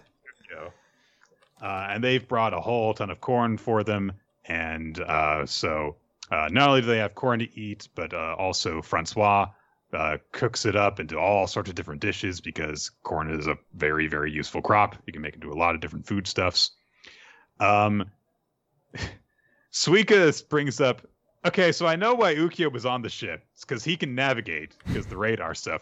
Why are you here, yo? and Yo's first thing to say is like, oh wow, Suika, you're cute, and shut up, yo, you're too old for her. Well, here's the thing. So I didn't mind it as much because I was like, yeah, Yo would be the fucking weirdo. The group is like, wait, why are you so cute now? I don't get it. And you're like, oh yeah, you're like the one everybody would be on the lookout for. You know, like in any community, you're like, I don't trust that dude. Yo would be that dude. Yeah, so fair enough. At least he's not like, you know, everyone's like, oh, that's just the way he is. And it's like, no, Yo gets beaten up all the Yeah. time. Everyone's like, fucking hate Yo. Look at this douche. Look at this loser. Why'd you come here? Go back to Corn City where no one likes you. But no one likes me here either. uh, and he says, I'd already made a bunch of dough and I was sick of wire tra- wire wrapping donuts. So, uh, I mean, I'm a bodyguard and I heard that Ukyo was carrying a really valuable delivery, so I came to protect it. Uh, and it turns out that the valuable delivery is not just the corn, but a battery that they could be slided into a Medusa device. And they, you know, test it. Senku makes sure to toss it onto an area on the deck where no one is standing, and it does go off. And they're like, oh, wow. I wish I, I know he wouldn't be there, but I wish I would see where magma came up from below deck. Like, hey guys, did everyone, did you guys start dinner? And just turn to stone, fall straight through the boat. God damn it! Well, we had to search the ocean for this asshole. Why is he so heavy? um, but Kaseki brings up like, oh yes, well, my my work on all those diamond batteries didn't amount to nothing, but I see that Joel was able to make it work. But they say actually the Medusa from Treasure Island, equipped with one of your batteries, is what's working right now. Uh, and everyone's surprised by this, but Ukyo says, "No, look, see, this is actually one of the old Medusas from Ground Zero that we found, but it's got one of Joel's batteries installed. And when I try and use it, nothing happens.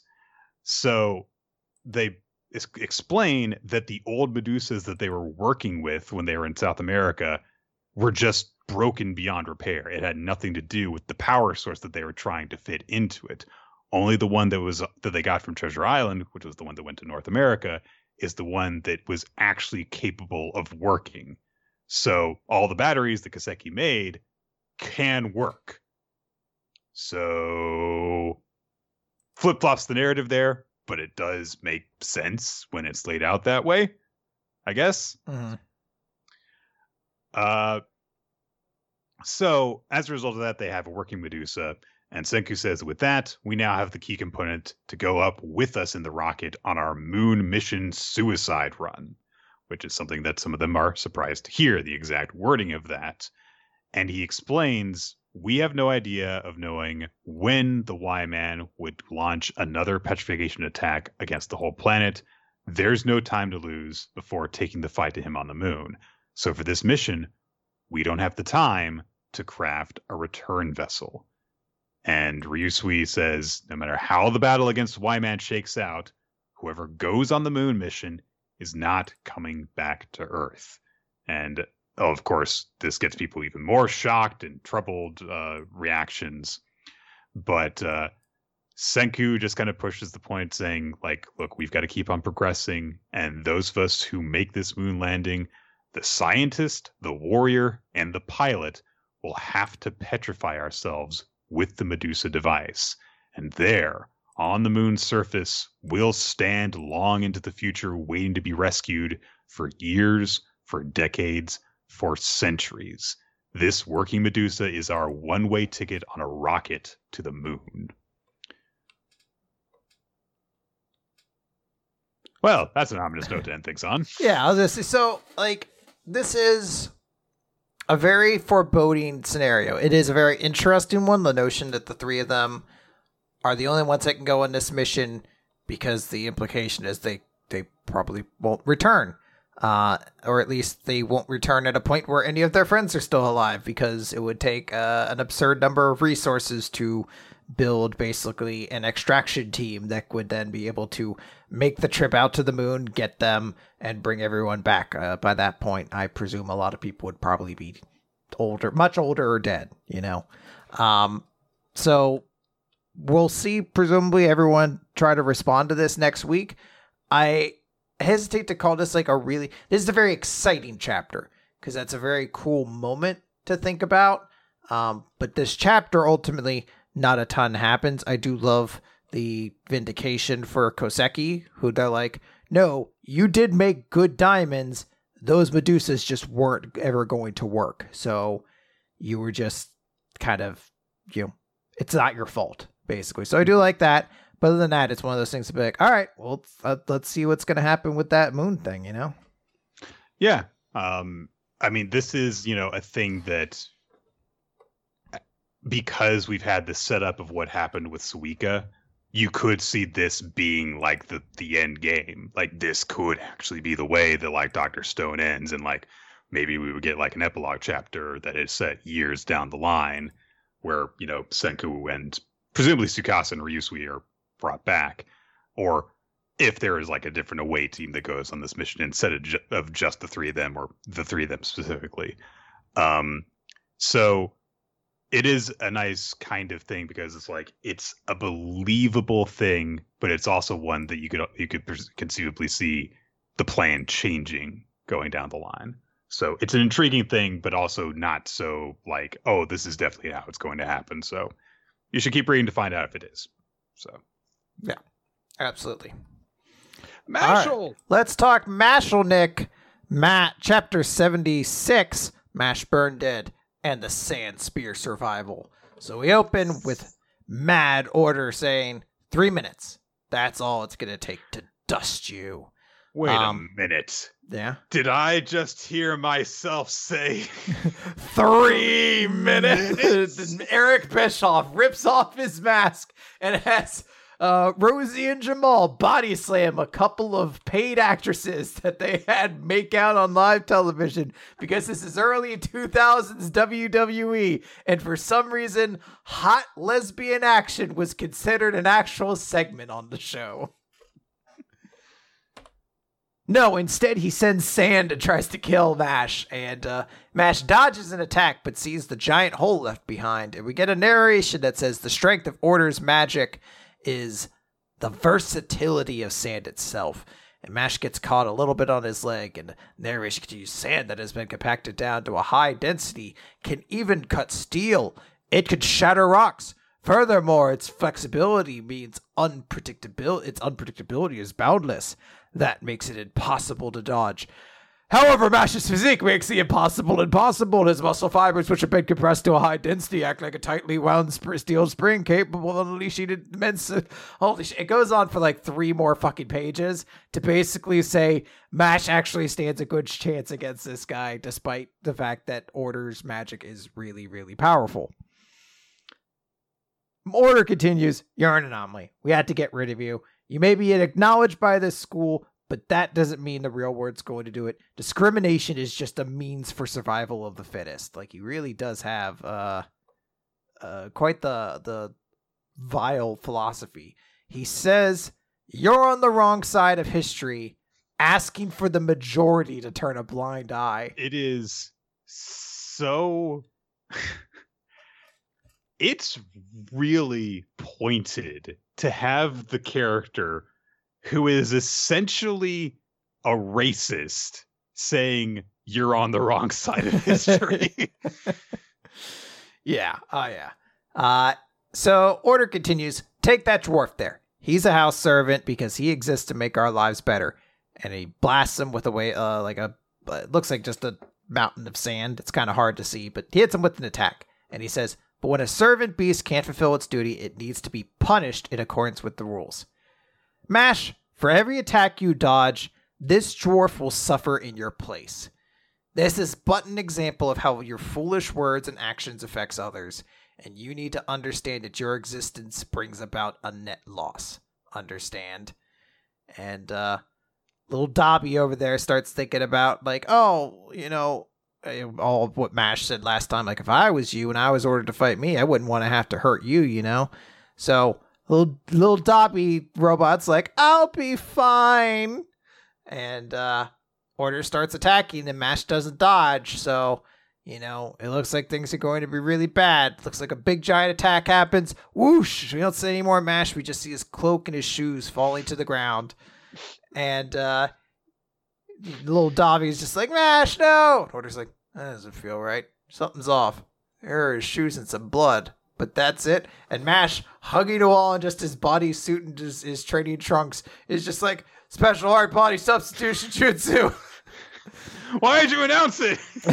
Mash. and Dobby basically does the trick of having to explain what happened. And basically, it was Mash undressed at superhuman speed. So his clothes hadn't had time to actually fall yet. So the attack looks like it still hit something. And Orter's like, impossible. And Mash finishes the chapter by just saying, Did you really think I'd play with such unfair rules? And just kicks Orter right in the head. Scissor kick.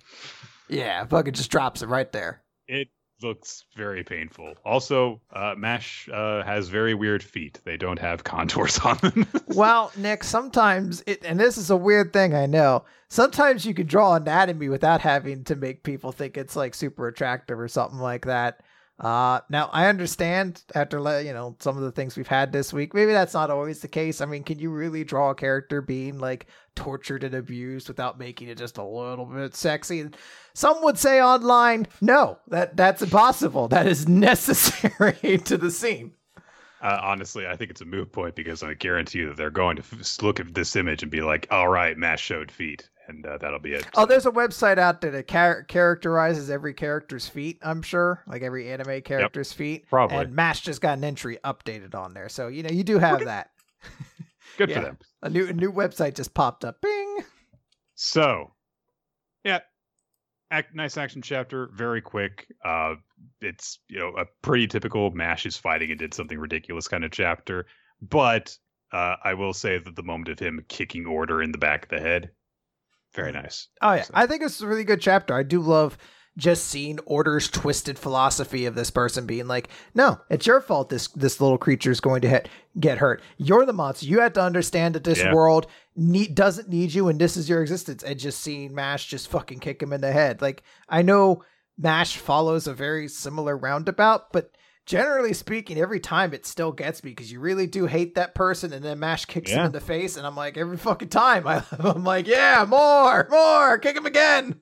Well, and I mean, like, I, I kind of poked a little bit of fun at like the sheer audacity of it, but I mean, yeah, the hypocrisy of you know tyrants is you know that's it. Like, it's you know people saying like, no, no, no the reason that these people are suffering is because you're resisting the order. If everyone just, you know, quietly obeyed things, then we wouldn't have to come down on them so hard. And that makes you the bad guy. So like, yeah, that's the way that, you know, people like order are. Yeah. So yeah.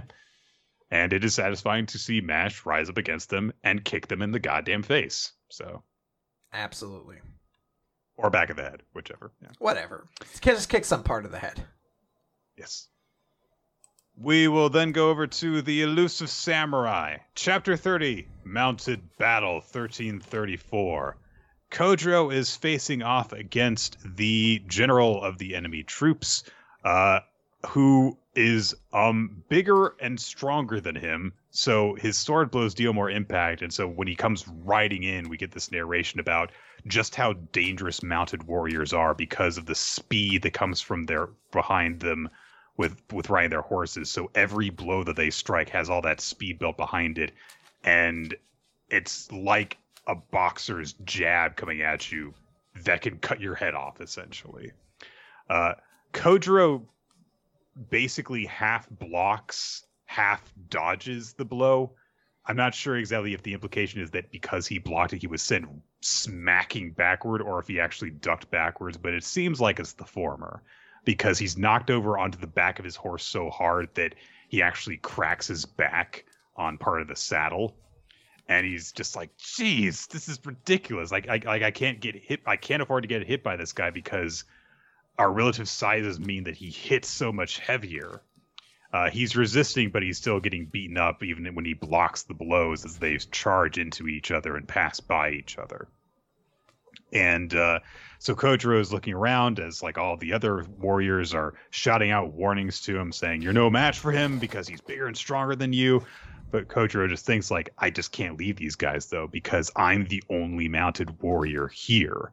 Uh, uh, and we get narration further that explains that because foot soldiers are slower and less powerful than mounted warriors, it would be like a few couples out for a stroll being creamed by a giant scooter. Okay. I do kind of get that analogy. Um, and that's why the two warriors that were taken out in the last chapter were attacked first, is because they were the mounted warriors, so they were they took the top priority. And is like, I can't fall here because this entire section of the battle will turn if I do. So And to be keep... clear, they're still alive. They were just knocked off. We see them later yeah. in the chapter. They're or at least we see square square eye with circle features or whatever Right. but they're down for the count currently. And Kojiro is like, if I go down, then the uh, then things are bad. So they strike each other again. Kojiro takes a big wound on his arm, which spurts out some blood, and uh, his, his his opponent is just thinking like, oh, he's just getting weaker every time that we clash, and he's not going to be able to block me the next time that we strike. I'm not interested in killing this boy, but the Kokushi wants me to. He's incompetent, but incredibly greedy. a great combination. and he's just, you know, looking ahead like, this is great. I'm going to rise up with his ambition, and I will rise to rule Shinano myself. But uh, the Circle Square featured guy just shouts out to Kojiro, uh, and and he says, know, Kojiro, and Kojiro's like, oh, come on, no, no, forget about me, finish the enemy. And then he's like, wait a minute, how, how do you know my name? I never told you guys my name. And they explain, oh, when Oshina Dono was angry, the messenger ignored him and he praised you over and over again. And there's just this little montage of shots of of of uh, Tokiyuki saying, like, oh, that's Kojiro. Isn't my friend Kojiro and Kojiro just thinks to himself, oh my God, that's so embarrassing. but in that moment, he he thinks to himself, "Now I feel as if I'm hearing the young lord speaking through them.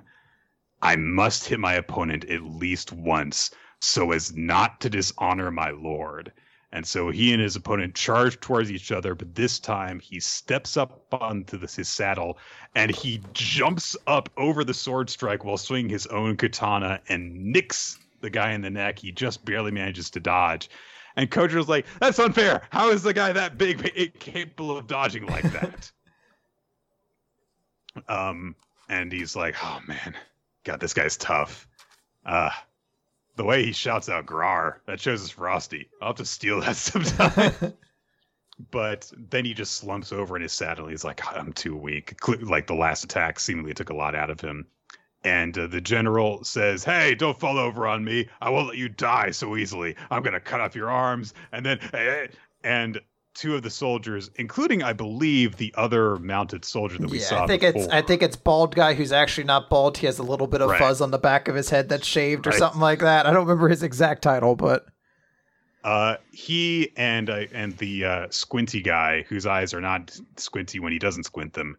Uh, grab onto him from below and start to tug him off of his horse.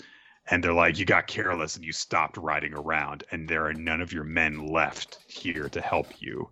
And we get further explanation of battle tactics saying that, you know, mounted warriors cannot stop in the midst of, of enemy foot soldiers because they'll down the rider or they'll kill the horse. And then that warrior becomes just another foot soldier.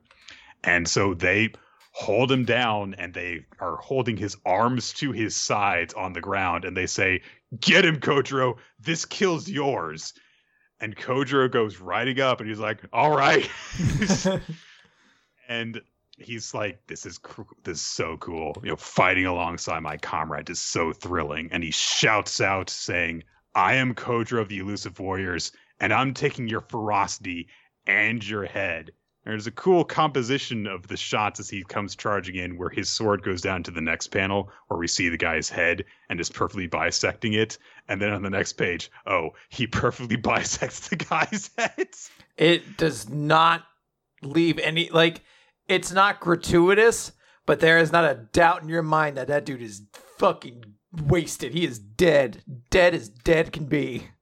It's at the same time horribly brutal and also comedic because his top knot comes completely off and springs into the air on top of all the blood and gray matter that goes flying. And Kojiro so, stole his Grar. Yeah, he went Grar. So don't be surprised, I guess, if in the future Kojiro goes Grar more frequently. yeah, damn straight. He should. Uh, we get a bit of the Kokushi's uh, main force then, as the Kokushi is talking to Ichikawa and uh, he's just reporting like, yeah, there is a desperate struggle between the enemy rear guard uh, and our forces. Uh, and eventually, yeah, our numbers are going to overwhelm them, even if the women and children do escape. So you know, things are things are fine. But the Kokushi's like, we can't let the women and children escape. I'm cartoonishly evil and bloodthirsty. Hunt them all down.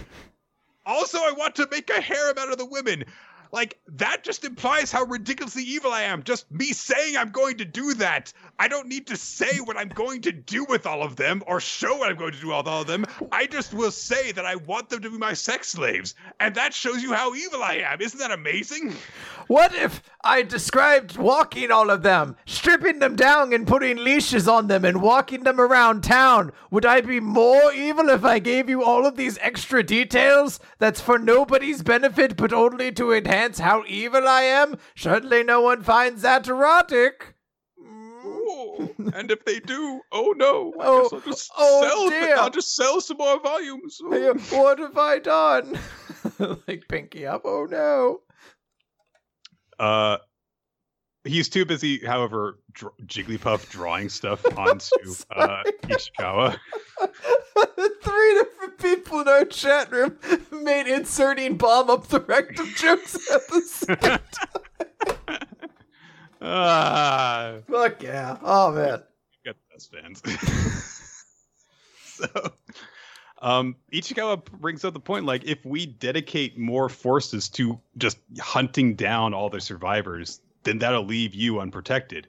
And the Kokushi very arrogantly, of course, says, like, they're on the run. I don't need protection. Don't you know strategy, you country bumpkin? Go out there.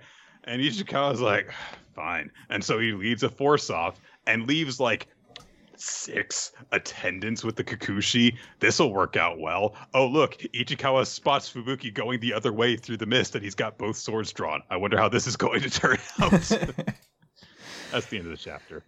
This is a great chapter. Like this is fucking phenomenal. I I so a couple weeks ago, I think it was Ninja pointed out that uh afterwards, like during the episode during Elusive Samurai, I didn't really say much. Um, and he was like, "Oh, I guess Chris has already reached the Mission Yozakura family state for for uh, Elusive Samurai, where he doesn't have anything to say." And I'll say, oftentimes I don't, and I uh, you know the series is still very new, so I don't quite have the exact formula. But I find when a new arc starts, I don't tend to get immediately into it, and it, it, tends to actually help to do the recap and hear you talk about the chapter because I'm like kind of picking up on the stuff that I don't. I, am naturally predisposed to not liking historical stuff because I'm so bad with history and all those sorts of things. Sometimes it takes a little bit of time to like get through the premise, but then once the characters start interacting, I get much more into it. So like I don't really remember how the start of last arc went, but I remember getting really into it when the fight actually happened and Tokiyuki was having the the fight against the guy with the ants all over his kimono with the the yeah. Buddha slipping away fight. And it was the same thing with this arc where at the start of it I was kind of just not really thinking about, it. but the moment this running away to try to avoid the enemy thing started, I've been getting more and more into it. And this chapter was fucking phenomenal. Like just absolutely from top to bottom. I love the little moment of all the various characters that Tojiro or Kojiro has been meeting start yeah, kind of whose names that he didn't know. Yeah, of course. and now the, you know he realizes they know his name because he's been talked about so highly by Tokiyuki, and he has this this battle with this general who is greatly overpowering him. And to, to uh, Kojiro doesn't just beat; he doesn't just shout loudly and get stronger than him. He would lose the fight but because he had that good, you know, stand, it gets the the general to slow down enough that the rest of his team pull him down and give Kojiro the victory. And it's a supremely awesome moment for everyone involved. The art carries this great sense, like the the shot of Kojiro murking the guy is just fucking so well drawn. There's such a uh, like directional kind of velocity to the strike that just makes it so cool and awesome. And I love the way the end of the chapter teases that uh the general guy is about to go out and probably murder the shit out of the fucking uh the bad guy. I was like, every yeah. part of this I like. I like this a lot. This is really, really good. And I mean, you've had you know a constant demonstration of like the way that the Kokushi and Ichikawa interact, and so you just kind of think like, you know, Ichikawa could raise a warning, or he could lead the force back there and stop Fubuki really easily. There's no way Fubuki could, you know, fight his way through like 20, 30 troops if they all came back to reinforce him. Something tells me he's not going to because the Kokushi's yeah. been an abusive asshole to him. Yeah. So it all, you know, sets up and has really satisfying payoffs once you get all the gears moving and you've gotten to see all of that. And uh, yeah, it was really cool. And I mean, we've had like two straight weeks now where like one of the most awesome moments of the week was just a, a villain of some ilk getting their head cut in half vertically. Just as satisfying both times. Yeah. So. There's a really, really good chapter. I enjoyed every part of it. Really, really yes. fun. Let's finish then on One Piece because, as mentioned before, there is no Black Clover this week. Mm. Uh, I, I, don't know if I mentioned that actually during the recording, but there is no Black Clover this week. Yeah. Uh, it was at a pretty good stopping point, at least, uh, for last week. So, chapter 1024 of One Piece. So and so. Do we always get the random color logo of One Piece on the front page? That was the first one that I noticed, but it's not the only one I don't think that we okay. got this week that was like this. It might be just a new thing that uh, they're doing on the Viz service. I'm not sure. I know that sometimes they change things. I just picked. I've been picking up the volumes of Mash, and I was like, oh, like in the actual volumes of Mash, they actually change how like the title part goes. At least I think they do. I, I, I hadn't. I had to go back and double check, but usually it's like in the headings between panels. But in like the volume releases, they actually give it like a full block kind of introduction. So I was like, is this something they're preparing for? Like, you wouldn't do this for the volume, so I don't know why it's there. Hmm. It also might be. This is just another possibility that springs to mind. It might be because of the of the 100th volume coming out. It might be to hmm. mark that occasion, but I'm not sure. Okay. Uh, if it keeps on showing up, then I guess then we'll know. So. Uh, we start things off uh, in uh, Onigashima as a shadowy form comes out through the mist as a bunch of people are falling over under the influence of Supreme King Haki. And uh, as they do this, the shadowy figure says, It's not your fault. You just don't have the willpower and Usopp is there. To stay conscious in my presence, I am the man who eliminated two of the Tobiroppo, Usohachi the sibling hunter. And immediately a bunch of people are like, oh my god! He's so cool, I love him. um, so yeah, Usopp doing his thing, taking great advantage of a situation to look really way more imposing than he actually is. Uh, and we see that um, actually what's going on is that Nami uh, and uh, the others that were in that group are just hiding around the corner, and it's because Big Mom is is rampaging around that people are feeling the, the her presence, which um, yeah makes sense. Yeah. Nami gets on the Den Den Mushi with Franky to and is trying to find out what's going on with Luffy. But Franky's like, "Yeah, I don't know. I just know all I know is what Momonosuke said about him earlier, that he's alive." Uh, and so Nami's like, "Yeah, and Momonosuke should be with Shinobu, but I can't reach her either." But Franky just says, "Well, no news is good news. It means that they're fine." And Nami's like, "That makes no sense." when you think about it, yes, the fact that I can't reach someone on the phone while we're in this life or death situation, I don't know if I agree with you, Franky. um, people are running around here and there. Uh, a bunch of people of their enemies are trying to reach the performance floor, and so Franky, you know, says like, "Don't let them into it." That's where Zoro and Sanji are fighting the lead performers. Uh, and we see what I believe is uh, yeah, it's the Heart Pirates. Uh, they're at work, uh, including Bepo, trying to hold hold off the enemies. But they're like, "Don't order me around," because makes sense. Yeah, who who made Franky a general of this huge alliance? Nobody. Then again, he does have various general Franky things. I was gonna so- say, doesn't he sometimes call himself the General Franky? yeah.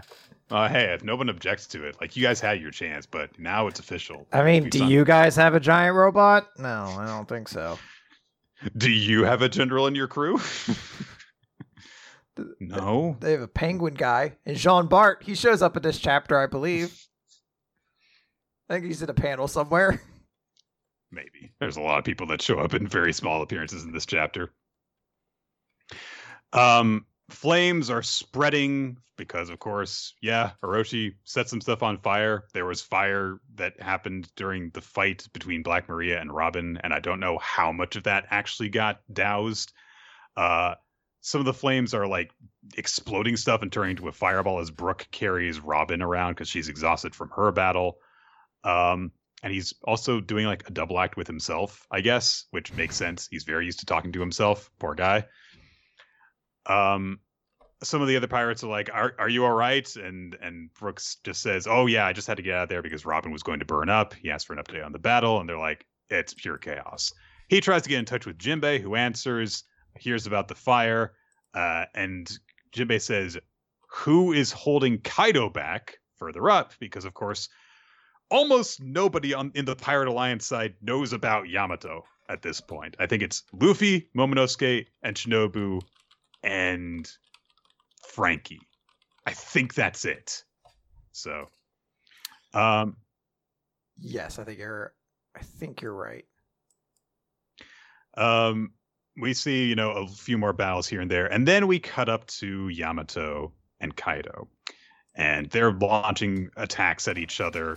Uh, the implication does is of course that Yamato has a lot of the same uh, you know techniques that Kaido does, but Kaido is bigger and stronger. So Yamato unleashes this Narikabura arrow, and Kaido bats it away. Kaido uses a Vajra arrow, and Yamato blocks it, but it sends him crashing into some debris. And Yamato, as he's getting up, says, that, Yo, you've always planned to kill me. And Kaido says, Yes, this isn't a family squabble. If you want to wear the name Oden, you must be ready for war. This isn't a game, Yamato. But Yamato says, Well, is it a crime to admire someone? I love Oden. And oh no, what's happening? What's that creeping up the walls? What? It, the panels are turning black! No! oh. I'm sorry. So I'm just bracing myself. All Look, right. We already look. We already had one of these this week. Okay. so we get what appears to be the very beginnings of Yamato and Kaido's dispute over Yamato taking up the name of Oden. Uh, as Yamato has been, you know, running wild over the past several weeks, proclaiming, I am Oden. And now we see that Kaido now has him in chains. And not just in the manacles that had the bits of chain dangling from them, but these chained to a big pillar. And he's only little. This is presumably like very, very shortly after the execution. He found the journal. Uh, and he's saying, I'm I'm Oden, I'm Kozuki Oden, I'm Oden. And we see this is something that a lot of people reacted to, of course. There's a lot of people who are just fallen all over on the ground, apparently under the influence of Emperor Haki. Uh, and Kaido just says, Did you do this?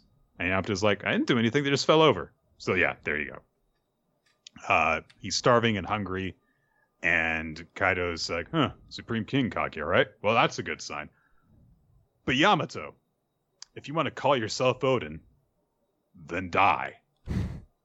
To which Yamato goes, Aw. Aw, jeez, mister. Really? Do you have to? ki- I don't know why his character is becoming John Mulaney in my head, but oh, mister, do you Ah. really have to kill me? So, uh, Kaido says, "Stay in the cave until you see sense. I'll give you a month. To which, of course, a bunch of his men rightly point out the poor kid's probably gonna die, like if you don't feed him and stuff. And also, we've got vicious samurai locked up in there. And Yamato starts to freak out, saying like, "Don't leave me here in the dark." But Kaido says this message goes for swordsmen of Wano too. If you agree to join my army, I will let you go. You can shout through the vent in the ceiling if you change your mind.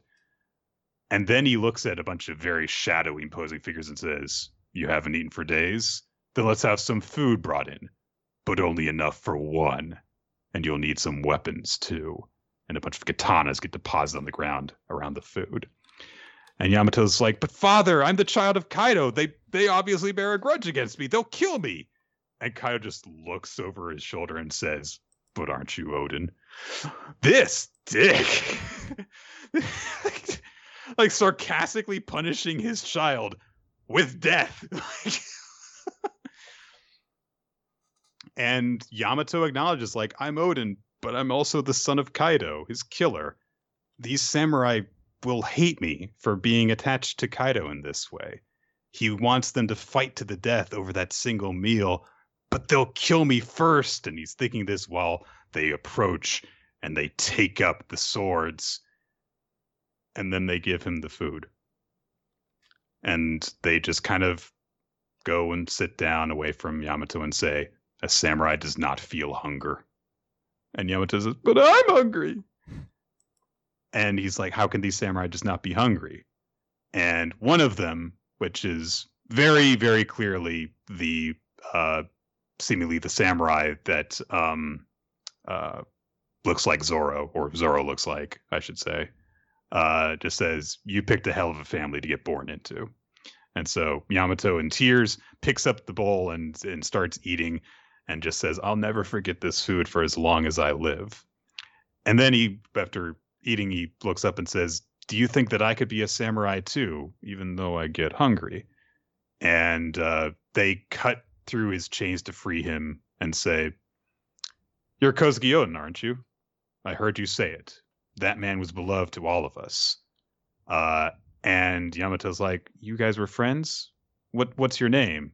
And the samurai just says, "What name does a fallen samurai need? Just call me so and so." So badass, even, even though he's saying that. and uh, Yamato, of course, has Oden's journal, and he says, "I wanted to read this, but the words are too hard for me. it's only little." and he's of a course, he's a real tiny squirt. yeah.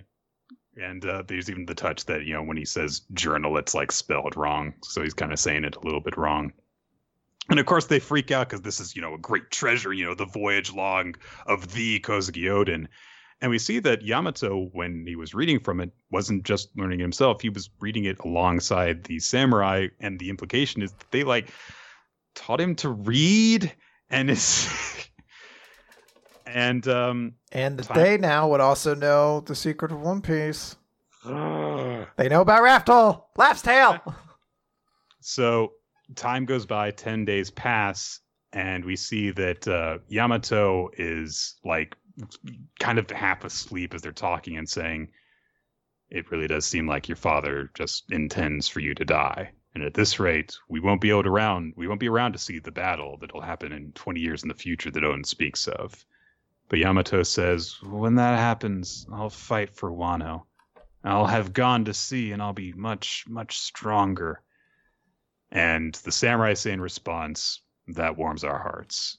And in turn, we will take part in that future battle by ensuring you don't die in this cave. 20 years is too long for the likes of us to bear. And they rush the blocked entrance to the cave and smash through it while Yamato shouts out the warning, My father will kill you, though. But they just say it's better than wasting to death in here. We would never bend the knee to him anyway. And they break out through the cave. And in the present, after re- re- recollecting this, Yamato says, I'm not alone. There are people who believe in me, people who accept me. Why do you steal my freedom? Why do you steal Wano's freedom? And Kaido, the dick that he is, while swinging his giant ass club, just says, Because life isn't a series of simple questions with simple answers, you naive child. And the two of them trade Thunder Baguas and clash as we close the chapter. And what looks like, you know, a very, you know, typical kind of samurai clash, you know, the big Mhm. charging sword strokes thing. But they do it with clubs. Yeah. I feel so- I, I feel like I know Nick's favorites this week. Well, you know, one of the favorites. I hate to double up, but uh, this was really, really good. Um, I really liked seeing this. It not only adds to like you know fortifying some stuff that we kind of knew about Yamato already, but also just expands on it more and shows a much more concrete attachment that Yamato has to Wano, more than just this kind of idealized vision that he got through worshiping Oden, but also this connection that he has with the samurai and why he appreciates them. And showing us also more like just how long he's been waiting for this because you know it he's just like you know all the the allies that were left behind when Oden fell he's been waiting for this for 20 years after making this vow as a child and he is living up to it he's stuck with it after enduring literally a lifetime of suffering presumably at kaido's hands if he was having to deal with this when he was a kid and he started doing this yeah, Kaido never fucking stopped doing it because he's an asshole. And uh, it makes you hate Kaido more. It makes me like Yamato more.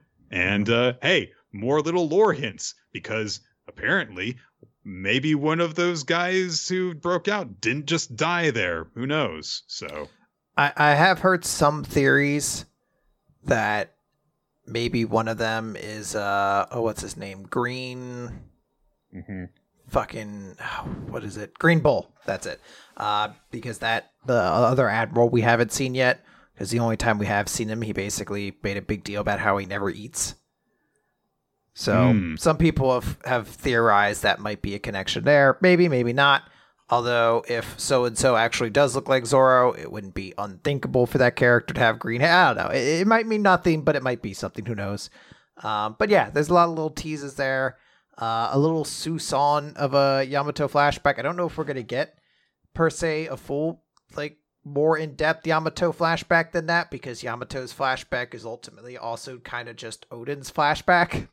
That's sort Mm. of the significant character for him. So you know, there's all those things. But uh, in general, I, I really did enjoy this chapter.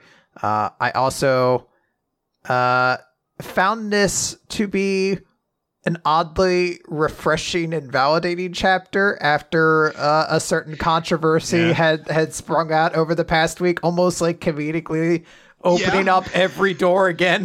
that I everyone don't was want to like, get it. I don't want to get into all of it. Yes, but obviously. yes, it's it did seem as though a case was closed, and then this happened and threw it all into confusion again. It, it's So- like the police were like, and we finally closed that case. And then someone came in and was like, I have this piece of evidence that means everything you thought was wrong. And they're like, well, God damn it. All right, open up the fucking, get get some food, order some food in because we're going to have to keep at it tonight. God damn it. It was it was nice that we didn't have to wait long for this chapter after that happened.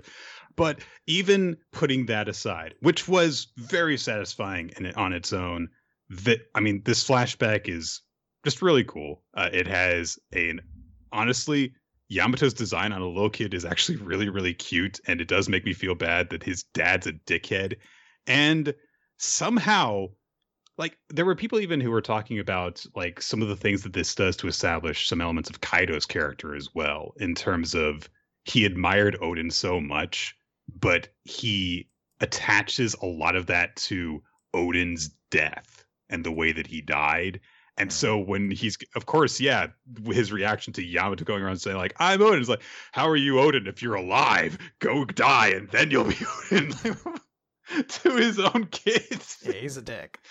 He's a real dick. So, um, and then just like a bunch of great One Piece badasses showed up for a little appearance too. So lots and lots of good stuff. Yeah. Uh so with that, uh I guess we're gonna move on to our our chapter and MVPs of the week. Uh and I, I'm gonna I'm gonna go out there and say this was probably the easiest chapter in MVP I can think of in a very long time for me. There were two series that Really? stood out, and everything else was not even in consideration for me. Okay. Uh, my chapter of the week is The Elusive Samurai. No other single chapter came close to touching it. And my character of the week is Top. Because I was like, no other character shown even nearly like a, a sparkle in comparison to Top. I totally get where you're coming from. Uh, I would say that we had a lot of really good stuff this week. Um, so I did have considerations in a few regards. Um, I thought about tossing a little bit of something to Magu, even if it's probably like the fourth or fifth best chapter this week, Mhm. and it was good. Um, I thought about uh, doing something for uh, God, because like I feel bad that we only have two of these because I do want to acknowledge Undead Unluck and One Piece and the Elusive Samurai. So Yeah. I am going to go for. I'm going to give it to Yamato and the Elusive Samurai, Okay. but I want to say Top's flashback was also really, really good. So It's fair. Uh, the audience, by the way, picked uh, Yor as their MVP Eh, and Magu Chan as their chapter of the week. I think a lot of people really liked it. I, I heard a lot of people say that this was the chapter of uh, a Spy Family they've been waiting for with Yor. Uh, so I think for a lot of people, this is a very satisfying chapter, and I I, I can see why. it was nice to see the often hinted to uber abilities of her that we kind of haven't really visited since like her first appearance or so come back in full and just yeah in a way it is just nice that there was a full chapter just dedicated to her just murking a bunch of dudes. But i am still with you in what you remarked on when we covered that chapter before uh with just I've kind of been anticipating just seeing a character developmenty thing, and this does not really contribute to that, although it was cool and fun. Hmm. So, all right, guys, that is going to do it for weekly manga recap. I want to thank you guys all for tuning in on this uh, special day that we record the show on Thursday. We normally do it, however, on Wednesdays on twitch.tv slash Roloti, usually starting the recording around 7.30 Eastern Time. Uh, and then you can also check out the recorded version on our YouTube channel, youtube.com slash weekly manga recap, on Podbean, weeklymangarecap.podbean.com. It's also available on Spotify, and basically it's available almost anywhere that podcasts are available. Just look, search for Weekly Manga Recap. Yeah. If you you can follow us on social media for updates on when we're going to record the show. Uh, like when we had to reschedule it this week by following us on Twitter at WMR Podcast is the official podcast account, and your hosts are at Rolo T and at Nick F Time. You can also join our Discord server. We send out a notification of when the stream goes live when we start recording. And you can also participate in discussions on the chapters as they come out each week, on the series that we're going to recap. Join in on the discussions of Kenichi for the rest of the month because I'm like halfway through this series now at this point. I and I truly, truly cannot describe to you how I've am flabbergasted this series has another half to it that I haven't read. I I truly do not understand this. Like I'm I'm sitting here and I'm like, I've read 200 chapters of it. I don't understand how there's another 350 of like I don't get it. Do you remember what I said when I announced this was going to be it? That I was like, I don't know if this is going to be as bad as the others. Oh, how naive I was. Oh, because it turns out that anything it may lack in terms of amazing garbage quality, it makes up for in just grinding you down. so I- much. I I already have prepared two major things I need to talk about. So I've actually made notes to make sure I remember because this is a monolithic series. Am I going to remember the dumb stuff that happened in chapter 117 when I read 400 chapters later? I but made I- sure to open up a notepad file for this one as I read it because I was like, I'm not going to remember all this stuff. I want to know one thing now. The most painful part of this series is reading early to mid 2000 scanlations because Yeah. those are the most fucking painful things in existence. it's not good. Um, so, but we have a great community on on Discord. Uh, you can use that to take part in bi-weekly game nights, and is also a great place to find the Google document that is maintained by Ninja X3i. We want to thank for helping us keep track of all sorts of helpful information like MVP and uh, favorite series voting, and the recommended series as they get added to that list. Uh, be sure to start adding recommendations for Halloween month since we are only a few weeks away from starting that, and it is our tradition to do spooky themed kind of series for the entire month of October. Uh, we would also like to, and finally, we'd like to thank everyone who supports us on Patreon, patreon.com slash weekly manga recap, and Milo Jack Stillitz and Winslow Cheddar for creating the opening sequence that you can see in the video versions of every episode of Weekly Manga Recap. And that should do it. Darn tootin'. And I would also just like to note, uh, give a thanks to our audience who have been supremely funny and cool. I think this entire week. Uh, I, I want to thank everybody for putting up with the fact that I have had a lot of technical difficulties. Uh, September has been sadistic and mm. more than just reading Kenichi. So I'd like to thank everyone and Nick especially for the patience on that. You guys have been supremely cool about that. So it is is much appreciated, and valued, everybody. Yeah, I guess I need a joke to end that off on. So yeah, let's bring the mood down really quick off of that heart heartwarming moment. Um, I'm trying to think of something that's ribald but also a fart. So a Portuguese man walks into a bar and just starts oh. farting. Wait. I don't know how the end is, but let's just say it's offensive and let's get out of here. I don't know, but I'm sure that we were pronounced the word f- favela wrong. So uh almost Almost certainly. Yeah. And then a bomb was put up as rectum. Thank you, T Max Hey. Bye, everybody.